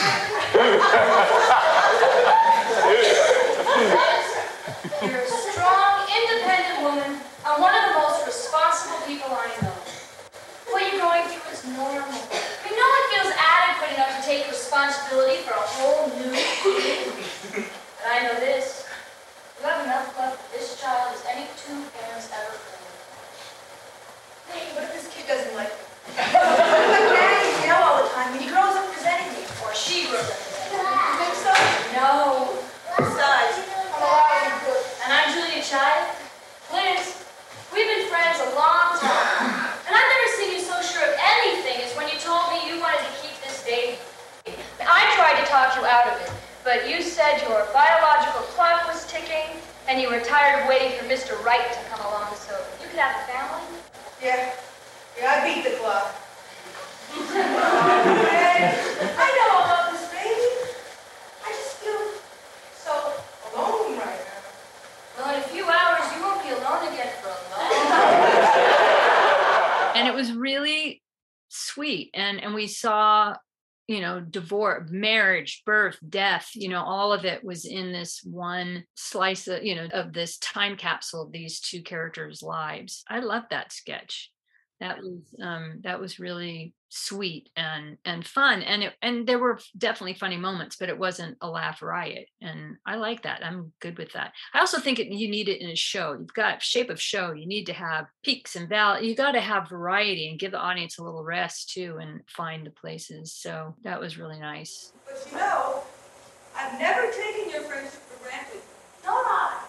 I don't know where I'd be without you. We have stuck together, haven't we? Through thick and thin. Even through the time you wore my favorite dress and spilled red wine on it. Margie, dear, if you remember correctly, it was you who spilled red wine on my dress. But what about the time you let your little brother break my favorite baby doll? You shouldn't have left it at our house. And the gold charm bracelet? You gave that to me. What about the time you slept with Sam? That was before you were together.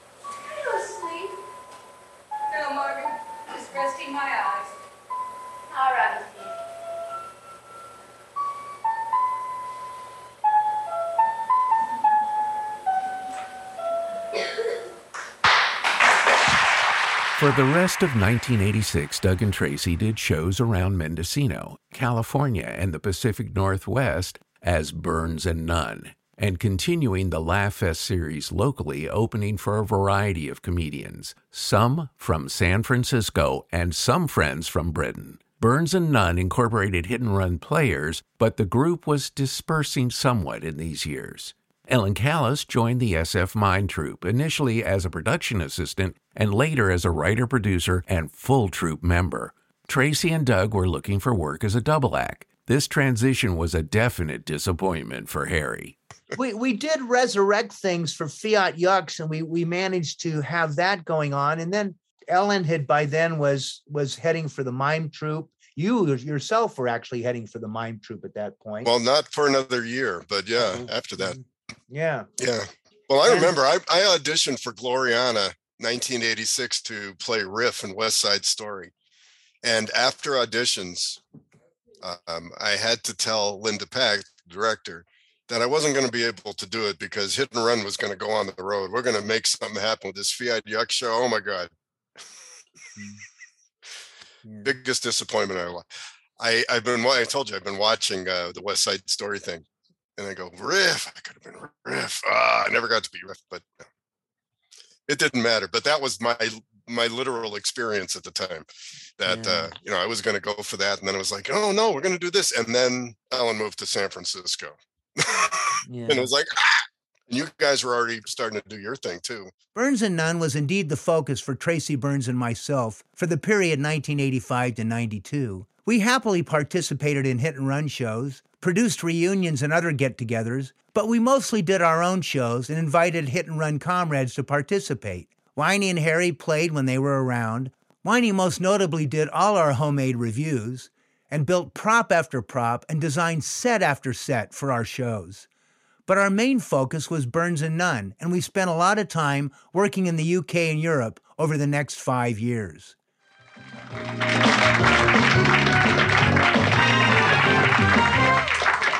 You're watching Jameson Tonight, a wonderful American duo now, cabaret stars with a highly original repertoire of comedy, mime, song, and dance. Give them a big hand, ladies and gentlemen, Burns and Nunn.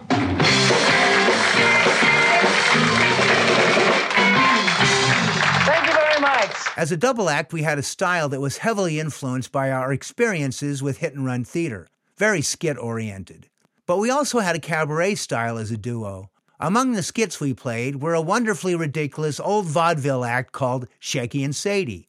We rewrote famous movie scenes for canines in Doghouse 90. We ended domestic disputes on stage as a wrestling act. And we brought Northern Europe's most famous pseudo show to America in Friesland Tonight. Another sketch that I love, uh, Friesland Tonight, Oh, yeah. hmm Dirk Vanderfluff, and Yeah.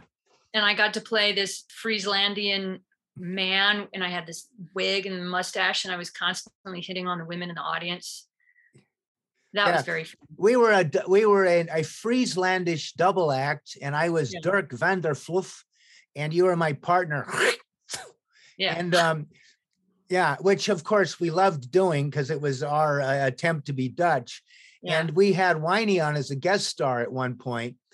And Right. uh, Whiny had come on. You were always bragging about the size of your um, Oh, uh, right, organ. My manhood.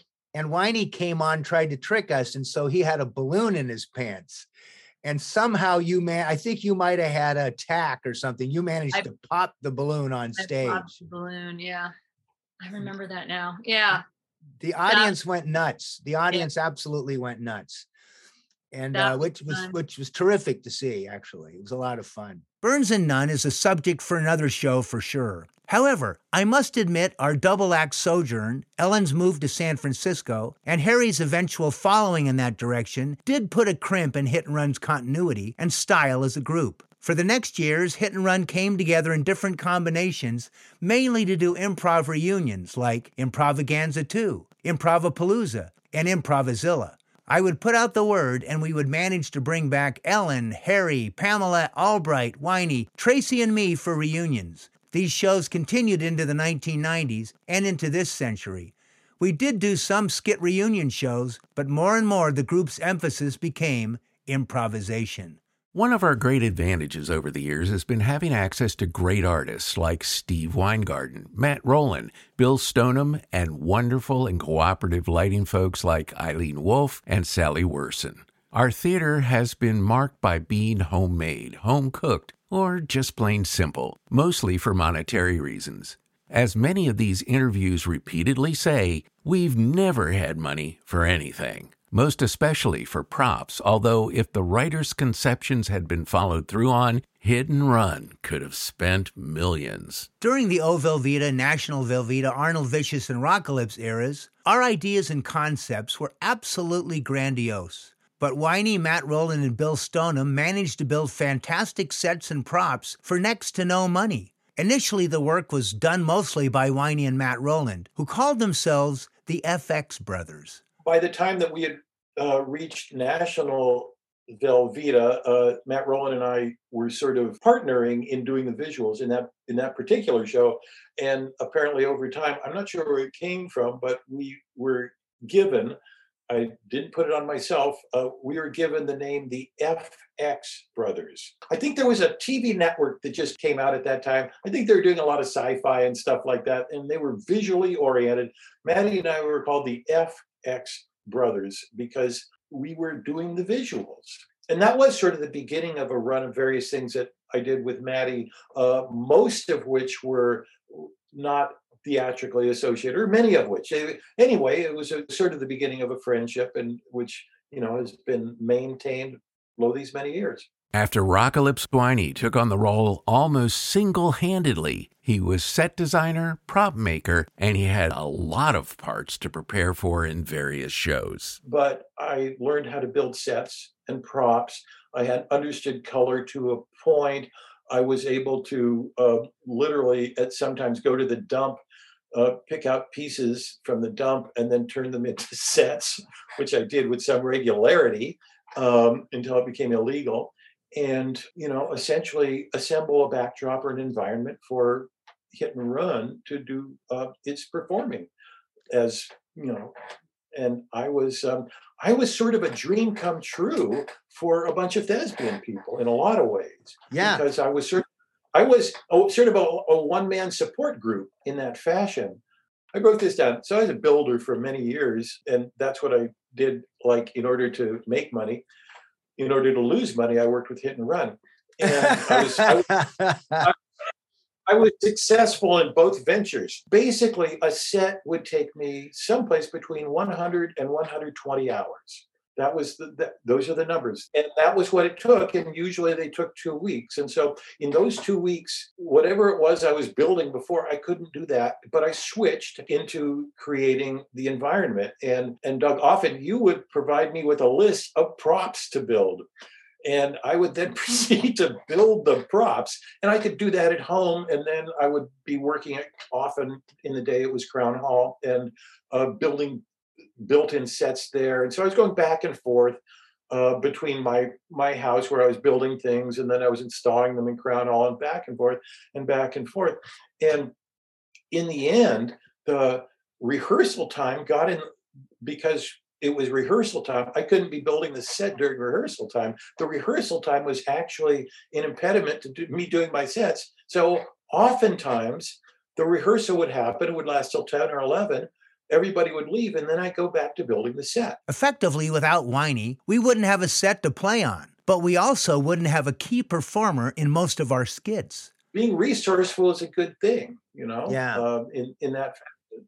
we weren't going to be industrial light and magic, but we could be a guy with a pickup truck who can glue things together, and so. Yeah. uh, and, and that was and that was really functional. Also, we got we got a really a sweet response from the audience for that kind of stuff. It's like the you know the the little theater group that tried or something like Yeah. that. I was just thinking effectively, you were, if if we were a James Bond movie, you played the part of Q, the guy who uh, puts together all the, the weapons that Bond uses and then shows him how to use them. You were that guy who came up with all these and very cheaply done.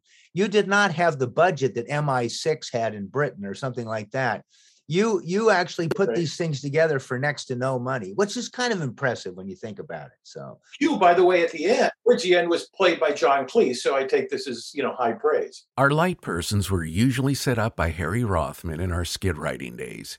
Harry would design lights for various of our silly skits, and they were run by many, including Katie Simonton, Don Strauss, and many others over time.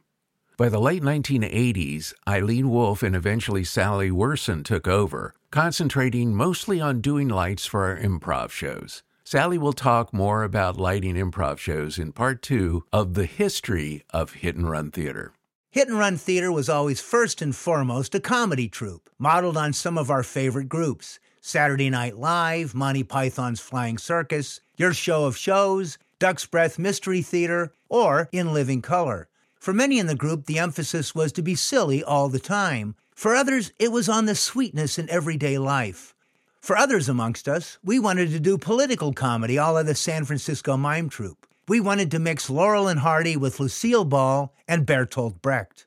From the beginning, we had political skits. I remember Antonia Lamb singing I'm Gonna Vote for Jesus on stage at the Caspar Inn in our April 1980 Cac Cac Ergo Sum show. I don't have a recording, but some of her lines were brilliant. I'm gonna vote for Jesus, he's the guy for me. I'm gonna vote for Jesus, the man from Galilee. Mark your ballot with the cross, elect the Prince of Peace. Cast your vote for Jesus and live eternally.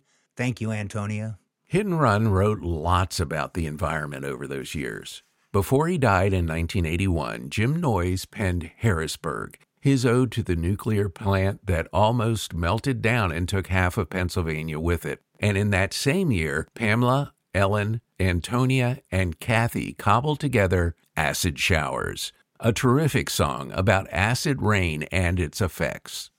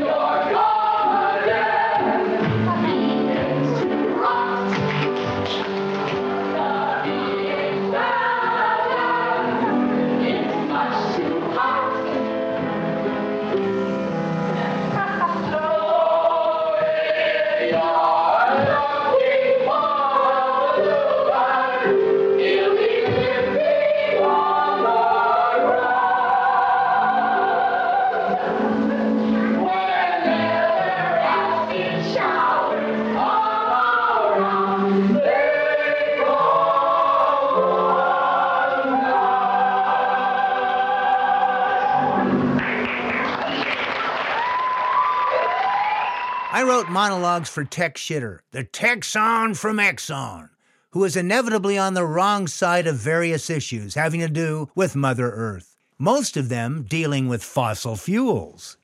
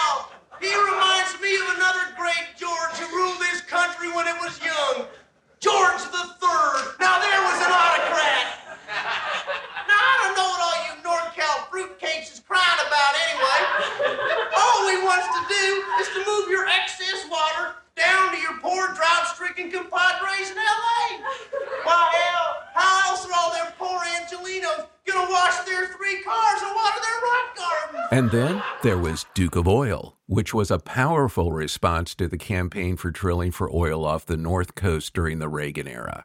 It was a song addressed to our governor at the time, Republican George Deukmejian, belted out by Harry Rothman.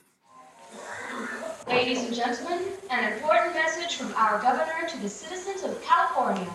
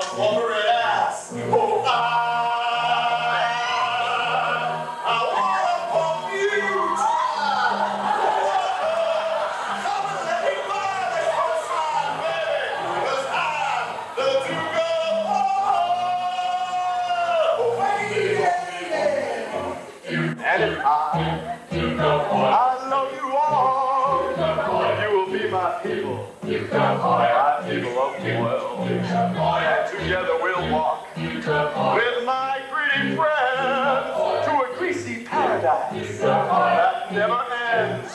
Oh,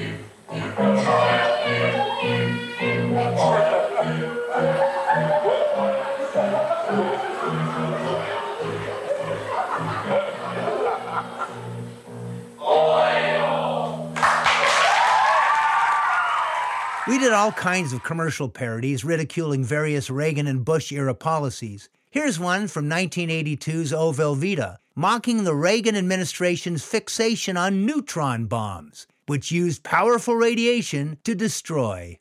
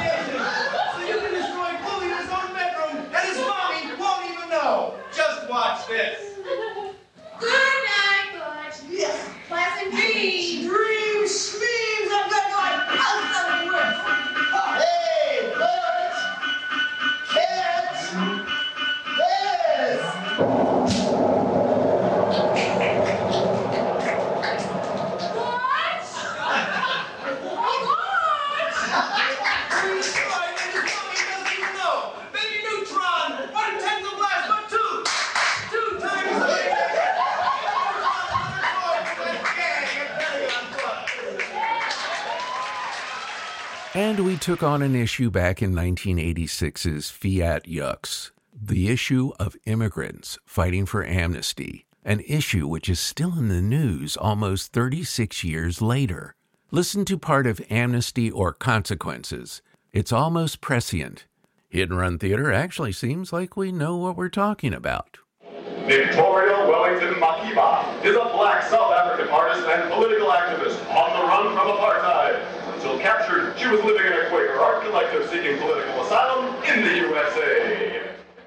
Rosita Guevara is a Nicaraguan peasant forced to flee her native land by fierce Contra attacks. She escaped to the USA and had been sheltered at the Glide Memorial Church before being reported to immigration. Can Rosita or Victoria attain asylum status? Will they compete for the magic green card? We'll find out tonight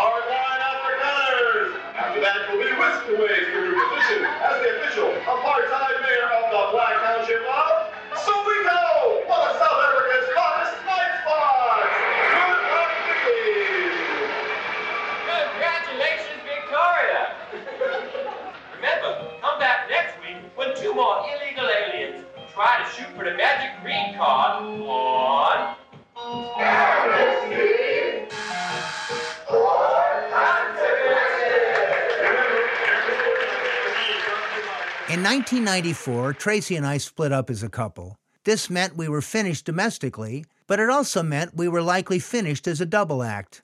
I had booked Crown Hall for a few months later in the hope that Tracy and I would still do a show. Quite understandably, she declined, but Harry, Whiny, and Albright joined me to do a show called The Boys of Hit and Run. I don't know that it was a classic, but it did contain one skit that was undeniably memorable Chickens, penned by Richard Albright.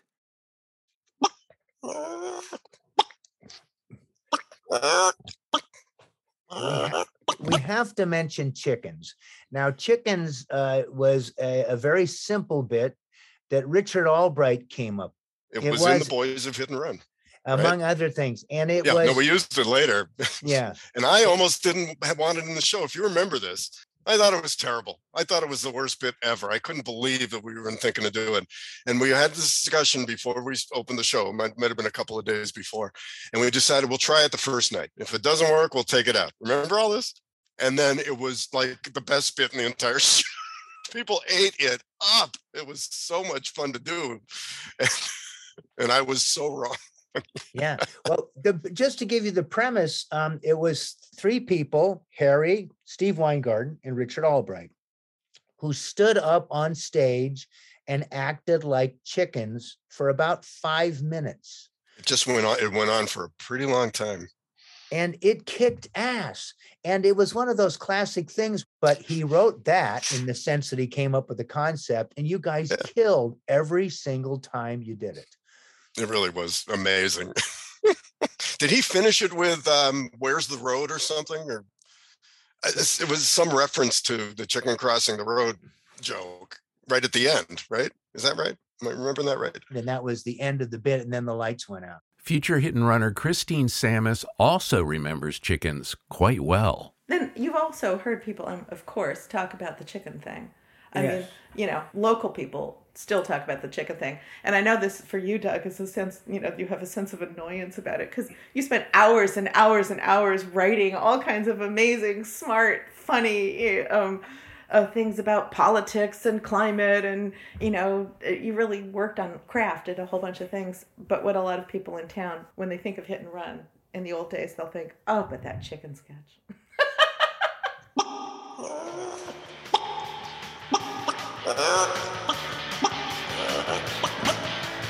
Part one of the story of Hit and Run Theater included reflections from Ellen Callis, Richard Feenbach, Kathy O'Grady, Pamela Stoneham, Harry Rothman, Steve Weingarten, Tracy Burns, Christine Samus, Ken Kraus, and myself, Doug Nunn. Part two in our story of Hit and Run Theater will continue in next month's Snap Sessions.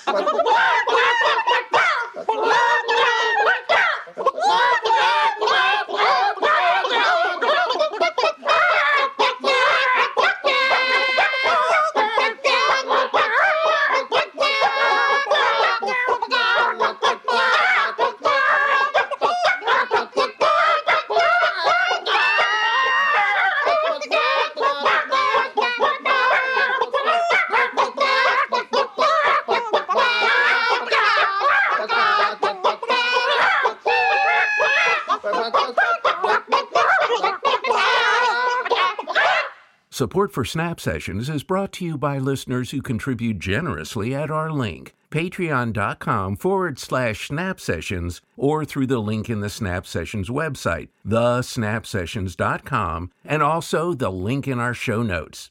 Thanks to our Snappus Maximus contributors, Ron Hochsprung and Rick and Henny Newman, and to our supportive snappers, Peter and Sheila Jowers, Kathy White, Dominique Jowers and John Bird, Gabriel Geiger, and Christine Samus. Other contributors include Steve Weingarten and Jerry Shook.